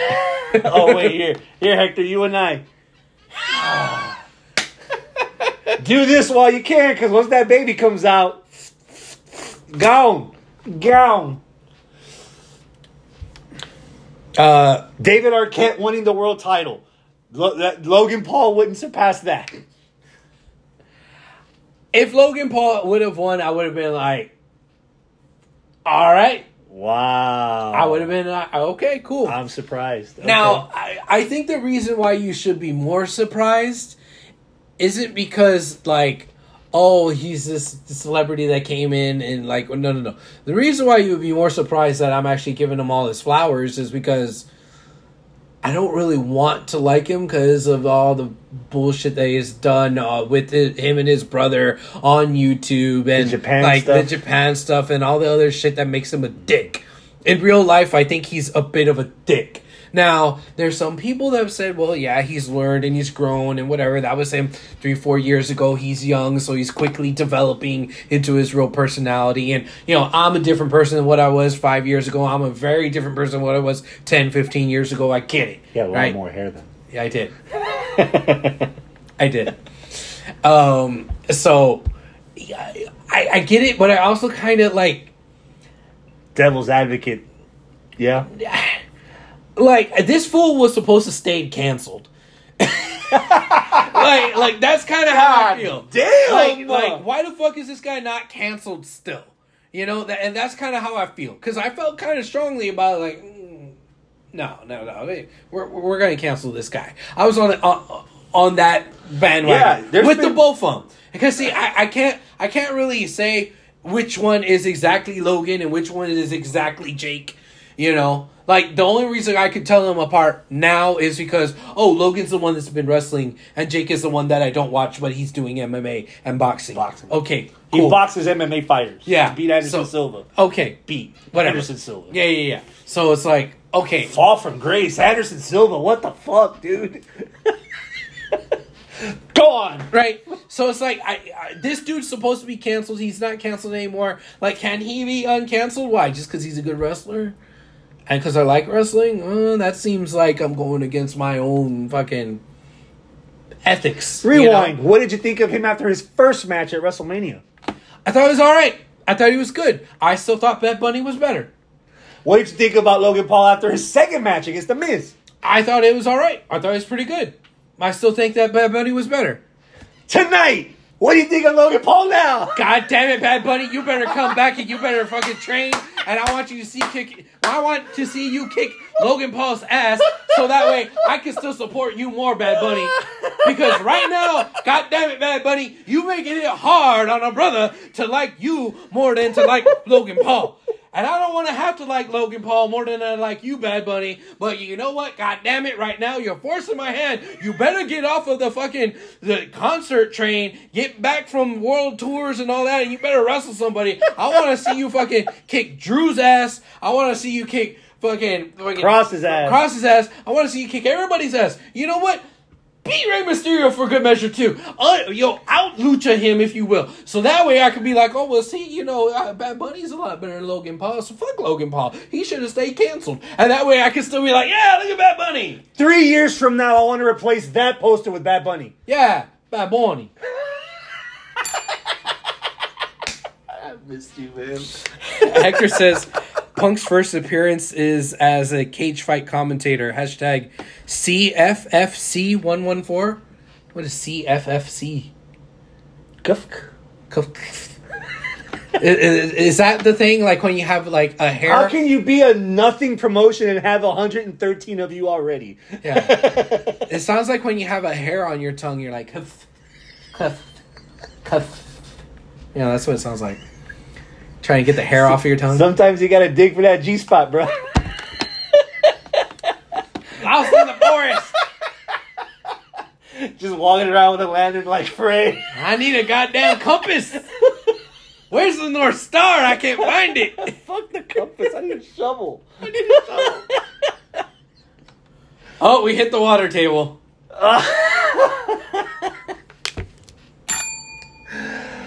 Oh, I know exactly what an orgasm sounds like. So, uh, I can't, I, I can't hate Roman anymore, man. It's just so fucking good. Yeah. There, there are times when you sit through a three-hour paper for two and a half hours in a three-hour pay-per-view, and for whatever reason, just for fatigue in general, main event title matches can be a chore to watch. Sometimes, physically. That was my first time watching it from start to finish. I wouldn't mind watching that bitch again when we're done recording. I think part of the novelty of it too is that you don't know what you have with a Logan Paul. Yeah. Right? So this was his third match. And this was for stakes, the biggest of them. Devil's Advocate, after watching him twice, a fucking compliment. I already knew what I was gonna get with Logan Paul, and he gave us more new shit. that blockbuster was pretty cool, and I didn't see that coming. That the was- uh, the frog splash onto the announcer's table. God damn, that was cool with the fucking camera phone at the same time. the beautiful tribute to Hangman with that buckshot lariat. That buckshot lariat was very smooth. yeah. It was smooth, which Hangman's is not smooth. But I think Even Hangman, when he does it, sometimes doesn't look too smooth, depending on who he's hitting. Well, that's what I'm saying. Hangman's Yeah. never looks smooth. Hangman's looks more impactful, but Logan's look Graceful. Yeah. Yeah, yeah. I agree. Um, it's a shame we're not gonna get him back for a while. Because Why is I that? would, Is he going on tour with Bad Bunny? newsflash, he tore, he tore, he has a tear in his meniscus, ACL, and Oh, MCL. that- yeah, uh, thank the you whole for the, reminding the me. unholy trinity. Yeah, so yeah, he yeah. gone for a while. Yeah. which means Bad Bunny could just slide, hop in the cut. You don't think for one minute that this WrestleMania in LA, Yeah, you're not gonna bring out all the heavy artillery and get the fanfare? You don't tell if if I don't get The Rock, Batista, Bad Bunny, Logan Paul, and a fifth mystery fucking celebrity that we have no idea that they even exist and they just show up the day of WrestleMania and pull out a six star banger, I'm gonna be severely disappointed. It's fucking LA. You pull out all the stops for LA. Mm-hmm. Brand new SoFi Stadium, two nights, expensive ass fucking WrestleMania. You better do something to make us remember what Triple H can do. So Yeah. but Logan Paul's out, and I don't want Jake Paul. Fuck that. He I the why? the 60 seconds that Jake Paul was in the ring at Crown Jewel, he had negative wrestling acumen. Not some, not none. Negative wrestling acumen. He made the Usos look like dog shit. How? the reverse New Day. That oh, right when you're saying that, I get a message from Hector in the live chat. He says, "Have uh, Logan uh, brothers uh, take the tag b- title belts off the Usos." fuck you, Hector. I still like you, but fuck you. oh The man. Paul brothers, yeah, the you know, the Logan brothers. Paul Logan. No, that's Paul London. What? They're fighting in London? Where's Kendrick? That's that's all the crown jewel that we saw. Okay. Yeah. From what you saw, what'd you think? I thought it was all right. Um, it's becoming less of a uh, exhibition spectacle, and it's becoming more of okay, this is an actual. Uh, well, I was gonna say pay per view, but premium live event. And while again, I have mixed feelings about this whole Saudi thing. From the business side. Right. I have mixed feelings about it. I hope that this combined with what they did earlier at Clash at the Castle will maybe give Triple H the ambition to do what Vince never did, which is Put the put W. the, the W in WWE. Yeah, yeah. So go out to fucking France. Go back to Germany, Australia. That Super Showdown was dope. Japan, China, Canada, Mexico. Fuck, go down to fucking Brazil or something. You know, like showcase more world talent. you won't be You know. butthurt at all if the big four pay per views are not here in the United States. I won't be butthurt if a few of them are. Right? If we still get like, you know, the majority of like the B paper excuse me, B premium live events and like two out of the, the four big four in the States, cool.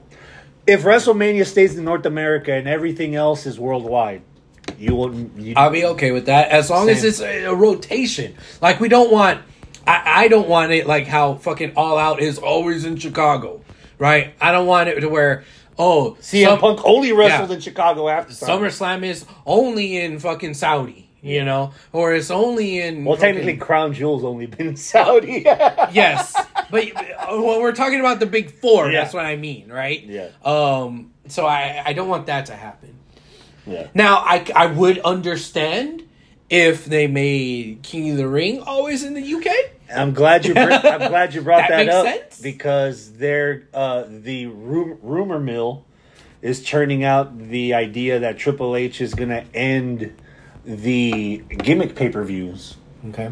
and possibly bring back like gimmick Hell in Yeah, Cell, yeah. Money in the Bank. Yeah, TLC. Uh, bring back King of the Ring Uh-huh. and narrow the pay per view schedule down to ten per year. Uh-huh. They canceled day one in Atlanta, Right. which was supposed to happen in a couple uh, after fucking Survivor Series. That's that's off the table. Um, yeah, I would I would love to see more international stuff. I just so happened I saw some of Crown Jewel live as it happened because I was off of work that day and it started at one or twelve. and guess what? Its show was over. I was like, wait, I have a whole fucking evening. All right, let's go do something. Yeah, it was nice. yeah, It was nice. yeah, or on, or or it being on a Saturday, Royal Rumble.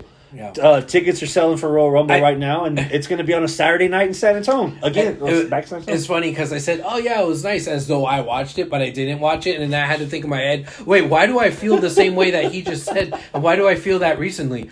Oh, in there principle, was there was a baseball game that wasn't at seven; it was in the afternoon. I was like, "Oh, the game's over, and I have the rest of the day to do activities." so yes, I had the same feeling, but for a different event.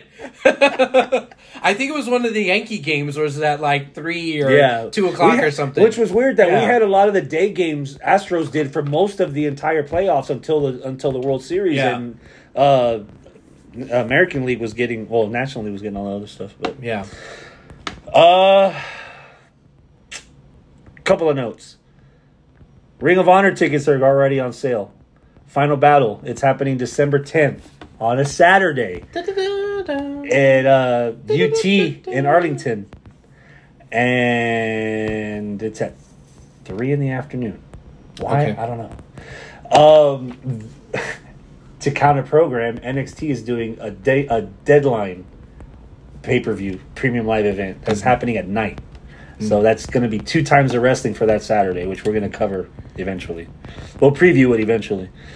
Um, AEW is going through Texas again, San Antonio, Dallas. They're doing uh, Winners Coming in Dallas, and they're doing Corpus Two, I think, or something like that. Uh, as of October twenty seventh, Jim Ross is cancer free.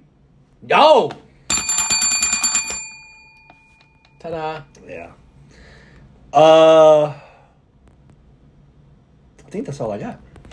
What Uh, you got? Hector in the live chat says, "What do you think about Nakamura versus the Great Muta?" Oh my god! I forgot to write that down too because I've had like four different pages of notes because we kept canceling shows. Was not expecting the Forbidden Door to come out from WWE's building.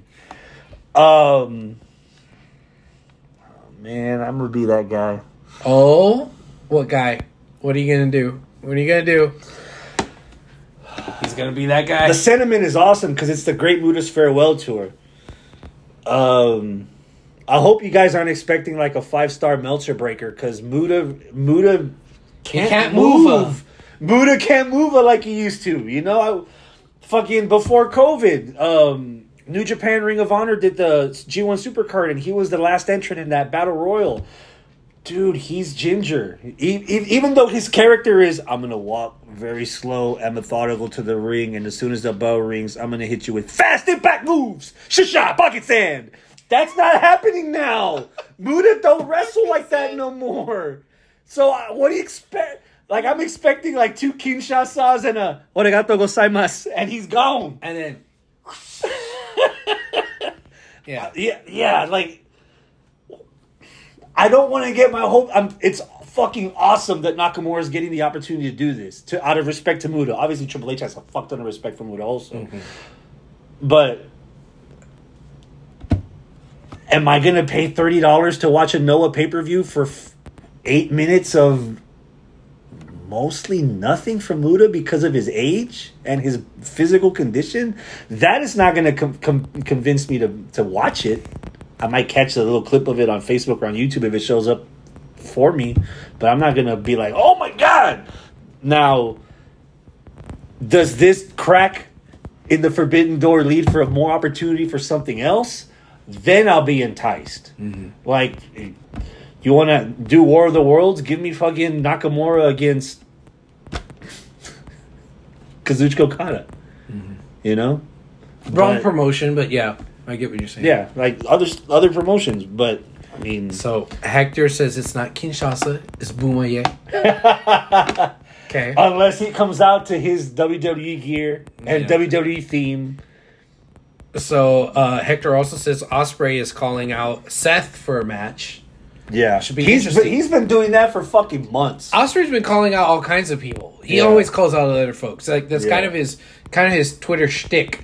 Uh, so I, I wouldn't read too much into that. Like that, I don't think that's a oh well since Nakamura's And- doing it and Ospreay's calling out Seth that it's actually going to happen. I don't know a lot of Noah to know if that New Year's Day show is as big of a hoopla as Wrestle Kingdom.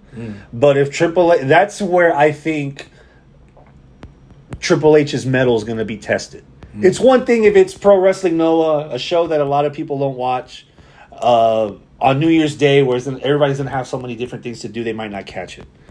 Wrestle Kingdom's been established at least for 15 years. Right. So if you're gonna have Will Ospreay versus Seth Rollins live on competitors' programming on pay per view or on their network, win or lose, then I'm gonna be like, oh shit, anything can happen now. Like like this is far. F- we're far from Jushin Thunder Liger at Takeover against Tyler Breeze. Right. That was a one time thing.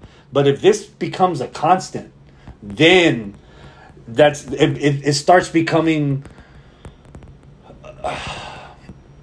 the the good parts of WCW when you didn't know who was going to show up that week. Okay. Oh shit, I don't know who. I need to watch SmackDown and Raw. I'm gonna have to fucking walk through Raw, but I need to watch it because anybody could show up from anywhere now. Triple H has proved it. He's sent people over there, and now we got teases of something happening over here. Right. So, in the moment, the match itself, Nakamura, Great Muda, it's cool for emotional reasons as a fan Yeah. of lore of wrestling. Yeah. But if you're looking for A match. a match, Yeah. you have a better chance lighting one in the kitchen. I um, I would like to tell you what, my reaction was when I saw it. Had it pop up in one of my friend groups. Just sent the picture of of the graphic of Nakamura and Muta, and I look at it and I reacted. Oh, cool. Wait. I- hold on. you know, and then that's Wait, when, Muta's coming to WrestleMania? yeah, and I was like, no, Nakamura's go. Oh wow. You know, Tokyo is really not that far from LA. yes, it is. yes, yes, it is. Um, The LA dojo from New Japan is not that far from LA. That's true. um, so yeah, uh, I I see the significance. However,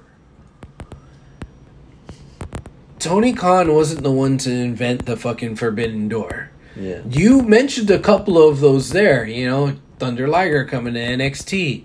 Um, back when uh, Liger in WCW. yeah, back when a ECW, what's that that story Paul Heyman likes to tell? How a WWE guy and a WCW guy were fighting Contracted for wrestlers for an E- ECW title in an ECW arena. exactly Yeah. like shit's happened before. Christian showing up on TNA because of the Ric Flair's Hall of Fame. yeah, yeah. Horsemen. And then, uh, of course, you got Mickie James showing up in the Rumble, right? So the Forbidden Door is not something TK invented.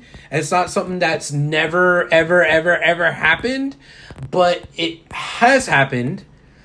The only thing is that every time that it has happened, it's been a complete one-off due to some really weird extenuating circumstances. Or in And Tony it- Khan's case, it's only to benefit Tony Khan's ta- con- contracted talent and never the other way around. But looking at it, it from WWE's perspective, it, it's it's never.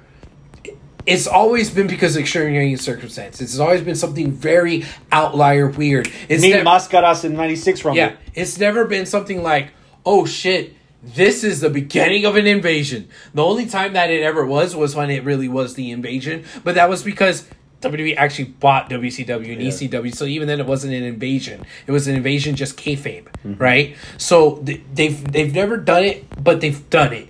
So that makes me think that this is just a one off as a tip of the cat to Muta and that's it. Like I, people getting excited, like, "Oh my god, the Forbidden Door is now a thing in WWE." No, it's always been a thing in WWE. The thing is, Tony Khan made it a bigger thing in AEW than what it had been before. by making it an actual event, an actual- right actual yeah people. and like doing it more consistently Mm-hmm. um even though he's kind of not done it for a while now ever since he bought roh because a lot of those forbidden doors were from roh but now he owns it so and then the the the relationship soured between say mll and new japan and whatever so there's not as many Yeah. people walking through those doors so I I'm not excited for oh the possibilities of what this could bring. No, I'm not.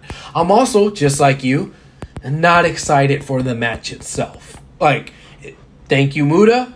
This is going to be a really good, respectful farewell for you. I'm glad that the WWE was able to respect you by sending one of their guys, who's also one of your guys, back to you.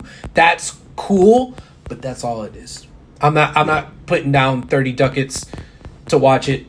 I'm sure nothing big is going to happen other than a respect. You mean yen? Yeah, and nothing but a respect fest, which is cool. But I'm not excited to buy it or watch it or whatever. Um, Hector says, I think we're going to see Sasha fighting for the IWGP Women's title. I'm thinking that too.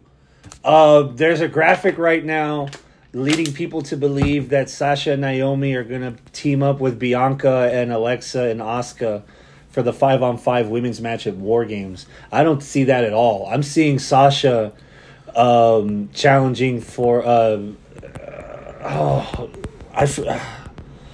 It's. uh I forgot the girl's name that won the belt. She uh she's wrestled before. She wrestled at G1 Supercard. Uh Hector, help us out here. yeah. Because I have no idea. She's the young the young one, not Mako, not Satomura. It's uh, it's on the tip of my tongue. I know as soon as Hector types it in cuz he's the human Japanese Google. I'm going to be like, "Ah, that's the motherfucker." But that's if New Japan New Japan's been in a rut for me for quite some time. There isn't. I think the bloom is off the rose at this point as far as freshness goes, as the concept of New Japan compared to American wrestling. Uh, we've watched enough of New Japan to make our decisions, make who decide who we like, who we don't, what shows we watch, what we don't watch. Uh, it's been watered down a lot with New Japan Strong and their own set of titles, almost like Raw and SmackDown, which kind of watered it down for me a little bit. Um, but if they want to make an attempt to get more American viewers, more American audience, possibly more American tourism in Japan for the Wrestle Kingdom week, because it's on a Thursday this year. Fuck, every time I try to go to Wrestle Kingdom, the schedule fucking works. Having Merce- Mer- Mercedes Varnado on that card, even if it's in the middle of the card, because they're going back to one night only, you're going to get a lot of people talking. A lot. yeah. Now, how much of that is her going on her own, fucking WWE, or how much of that is Triple H? Oh, hey, we sent Nakamura. How about we send you to Wrestle Kingdom? Possibly. And does that tarnish the appearance of Sasha Banks, Mercedes Varnado, if she's going on her own volition as opposed to a marketing ploy from WWE as co-promotion? Which would be kind of interesting if it's WWE and then AW and fucking New Japan. Everybody's like playing in this Japanese playground for one day to get New Japan over. That's so weird. Yeah. It's Kyrie versus Jazzy Gabert for the inaugural IWGP Women's title. So Kyrie versus Jazzy. Kyrie, okay, yeah. All right. Ky- Kyrie. Kyrie. Kyrie Sane. Nah. Kyrie Irving. Um. Well, cool. Um. I don't know if I have a whole lot to add to that. Um, I, there's some things I agree with you on. You know, um, New Japan is. It was at a point where it was going to be all right. I really do need to make a, an effort, and now I don't feel that way. And I think it's the lack of the Bullet Club. I know Bullet Club is still around, uh, but when the best members of the Bullet Club are on Impact, eh, you know, Ace Uh, Austin, Chris Bey. Yeah. They're teaming in the Junior Tag League. Yeah. Yeah. But like the the the freshness and the fire and the the the rebelness that wrestling fans really really like a lot of that's no longer in the Bullet Club in New Japan. Right? So that that like oh they're bucking the system and they're taking over and they're gonna you know stick it to IWGP because they're the people now that are you know like that that feeling isn't there anymore. It's not edgy and cool to like the Bullet Club now. Now it's like oh the Bullet Club's still around. Still? Oh okay cool. Wait who's in the Bullet Club? Oh a couple guys from Impact. Oh why I like Chris Bey. Really? Why is Jay he White's in- still champ? Wait, oh yeah, he is. Oh, yeah, Switchblade. Yeah, he's cool. Wait, isn't he on AEW? No, he's in ROH. No, no, wait, he's he's in Japan. Well, oh, well, okay. That's it. Yeah. Yeah. Oh, one more bone of contention before you start talking Chris Bey about- is in town tomorrow. Oh, okay. Cool. Why is he in town? It's Houston. Oh. Doing it for the H. He's gonna get buried in the H. We was about to not bury McCullers in the H. That motherfucker was about to get buried in fucking Galveston. God damn it, McCullers. No, we're about to bury him in Pasadena. If you really didn't watch them bury it as a fucking fighter. So, transition king here. Would you bury Lance McCullers next to the Money in the Bank briefcase? No, because I wanted to respect McCullers. Do you understand what I mean when I ask you this question? Yeah, yeah. Um, I I did see that where uh, there was an attempted cash in on the U.S. title, and it wasn't successful. After it was already already an open challenge, Seth Rollins issued the open challenge, got his ass whooped by by Lashley, and then he decided to cash in the briefcase and he lost. he looked like he just finished watching Game Two of the World Series.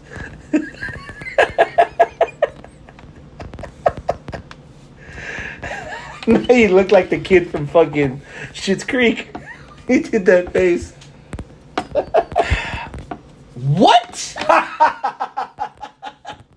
Yes. So no, I, I saw it. I still don't understand it. So there was, I I get okay.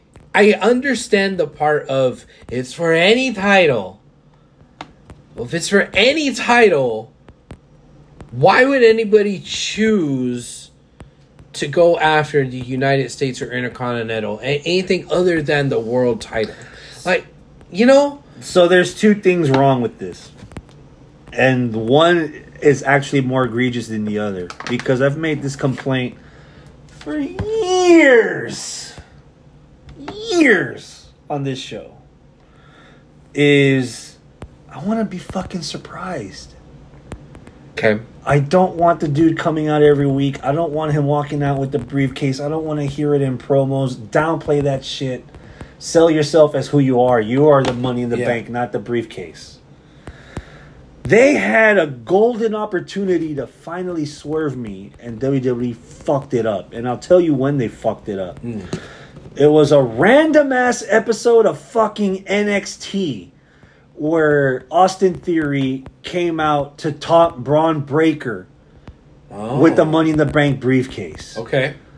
Before, I think it was Halloween Havoc or the paper or the NXT special that happened before that.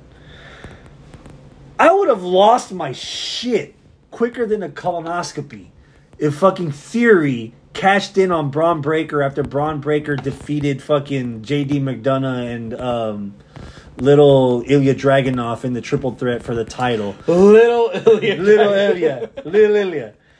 If Theory out of nowhere with no warning or no tease came out and stole the belt from from fucking Steiner, you could have been off to the races. You could have had a fucking money storyline with one of the youngest guys from NXT who actually never got the chance to hold the belt that everybody else did and his group did All right. against Bron, who's still fucking like the guy that you like to hate, but you still bark because he's related to people that bark. Um, but you just wore that fucker out and just like went, nah, and didn't do anything with it. He showed up once just to tease that he had the briefcase, and he never showed up on NXT since. And then he shows up and fucking takes basically Raw's main title because one guy's got both belts and he only shows up on SmackDown. Mm-hmm. So in essence, that's why they did it. Because that's their main title and they want to make it prestigious again. But I would think what would be more prestigious is that they had their own heavyweight title. so there's been a lot of rumors flying around that there's uh, talk of figuring out a way to get one, if not both, the belts off of Roman. And you just got rid of a very good option. Now, I'm not saying Austin is the good Austin Theory is a good option. The Money in the Bank briefcase is a good option because if you don't like Austin Theory, which I don't, to be the person to beat Roman, I get it. But you could fucking Kennedy and Edge that shit, right? Mm-hmm. Have Austin Theory put up the Money in the Bank briefcase against somebody that you would like beating Roman for one of the belts, right? Have fucking I don't know Drew or Kross or Omos for all I give a Lashley. shit. Lashley, fucking Braun, whoever, have them beat uh, uh, uh, uh, Austin Theory, then have the briefcase, and then later cash it in. But now you've taken that briefcase entirely out of play. So now you're further hamstringing your options on what you could do with the the problem of Roman having both belts. Because yeah, you you want to sit there because you said the exact same thing that Hector said in the live chat. It was, oh well, that is the main title on Raw. No, it's not. Nope, it's not. Mm-mm. The main title on Raw just happens to be on SmackDown because you fucked it up. yeah, that's not the main title on Raw. It's supposed to be the secondary title on Raw. Yeah. you know, so no, you're not gonna. No.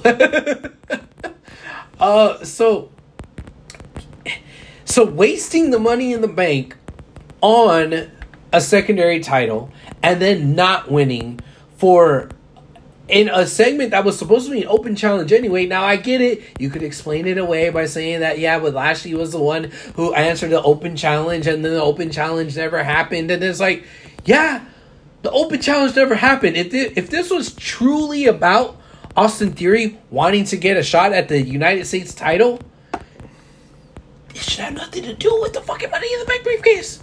Yeah. He should have been the person that went out instead of Lashley. Or, as United States Open challenges go, there's always one the next week. Yep. That's how. That's how. Ever since Cena started doing that, everybody that has a United States title wants to do open challenges and they always do more than one.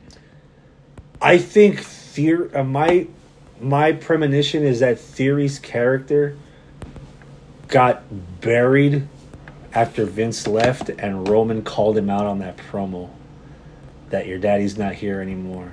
Who's your daddy? And after that, cre- Theory's credibility completely sank with me. And that's okay. But why fucking do that with the money in the bank? I get it that yes, you need to have people sometimes lose the money in the bank. Mm-hmm. To, to that way you keep the element of surprise. Now we've had a few of those already happen. We didn't need another one, and we didn't need it against the United States champion. Yeah. During an open challenge when you could really use that for a bigger problem. Yeah. Like you're really fucking yourself for your own booking. And that's why I feel like the bigger ball the bigger ball the bigger ball drop was not going through with the NXT move. I would have had Austin Theory win the NXT title from Bron Breakker, right, and run with it. And we've had that kind of stuff happen before, where it's like, oh, you think you're going to go for the the main title of Raw or SmackDown, but oh, hey, you guys forget about NXT because that's what Charlotte did. Remember? Yep. And that was awesome. Yeah, NXT's it, ratings went up, and it elevated, elevated Rhea. It elevated Rhea and it elevated NXT. Yeah, which you would think that Triple H would want to do now. Yep. Yeah, it's still multicolored instead of black and gold, but bro, you you have the keys to that castle now too. Yeah. So if you want to rehabilitate it, that's one way that you could do it. Yeah. not send R-Truth down there and Yeah. have him do a flip and get hurt, and now he's out for six nine months. Uh, Hector says uh, he had a better shot at winning the 24 7 title. Oh fuck! He still does have a better chance of winning. All you gotta do is go pick it up off the floor.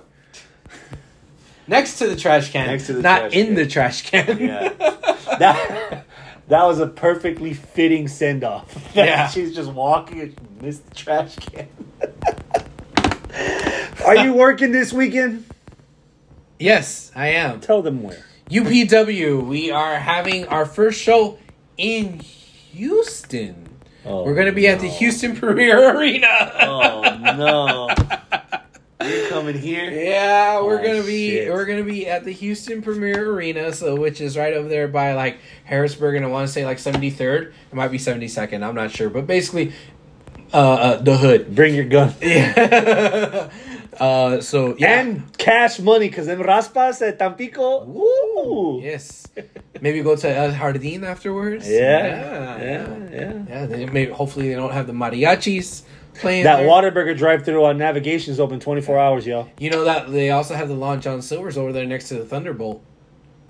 Nah, that's been closed. That one's oh, That's that one is big the close closed. one. That's You're big right. closed. God Don't- don't- damn. Don't play with my emotions. I'm off tomorrow. I know. I would have made the effort. I'm sorry. Well, if it makes you feel better, the Long John Silver's in Pasadena, like half a mile from the Cinemark, is still open. Oh, Oh, yeah. kill my liver. All right.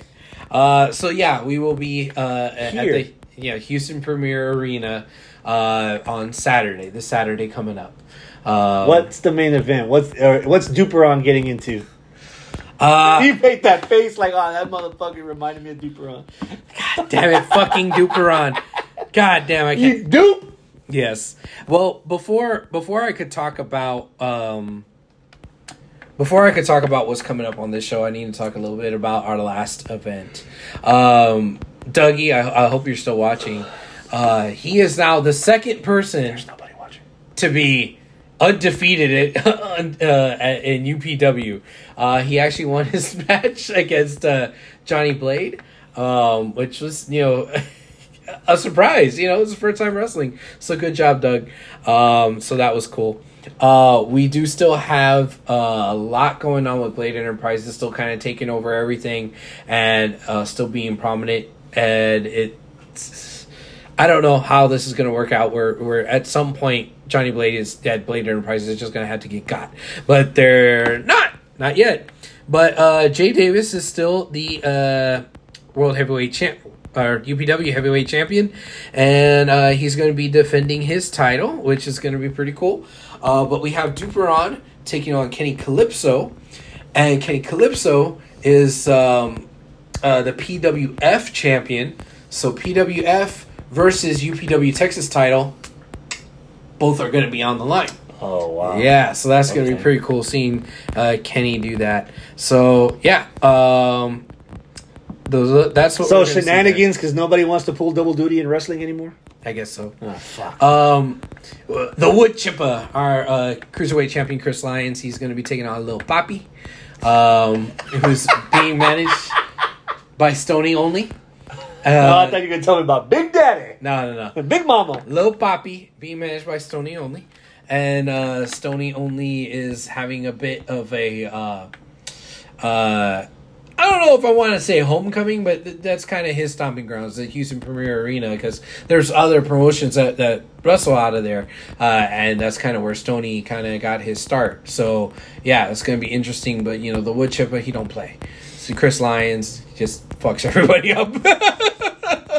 Uh, so it's gonna be interesting to see how uh, Lil Poppy will fare against him. Uh, yeah, that's what we got going on this uh, this Saturday. Houston Premier Arena. Come on out. Hopefully, Yeah.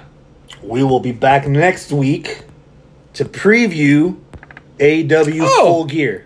Hector says, yeah, Houston Premier Arena is where Chris Bey is going to be uh, tomorrow, along with Alan Age. Alan Angels. So there, Oh, there- there's yeah. a different show, I guess tomorrow, which is Friday. Yeah. uh, I saw- I saw yeah, that, yeah, I think I saw that too. Yeah, Yeah. Alan Angels and Chris Bey. Yeah, there's going to be other people that are there for that one, but that's Friday.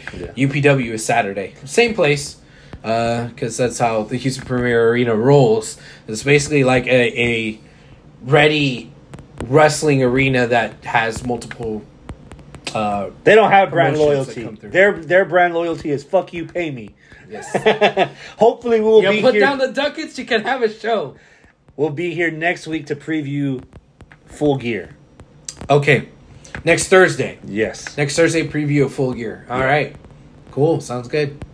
Anything else? I think that's it, man. We good? Yeah. I think that's it. That's the show. Thank you so much for joining us. See you next time. Adios, my friends. Keep it classy. Boop. God, that came out good. I was Sir. worried we weren't gonna have a lot to talk about. We went over two hours. Oh, Jesus Christ. That's what she said. Turn an atheist into a believer real quick.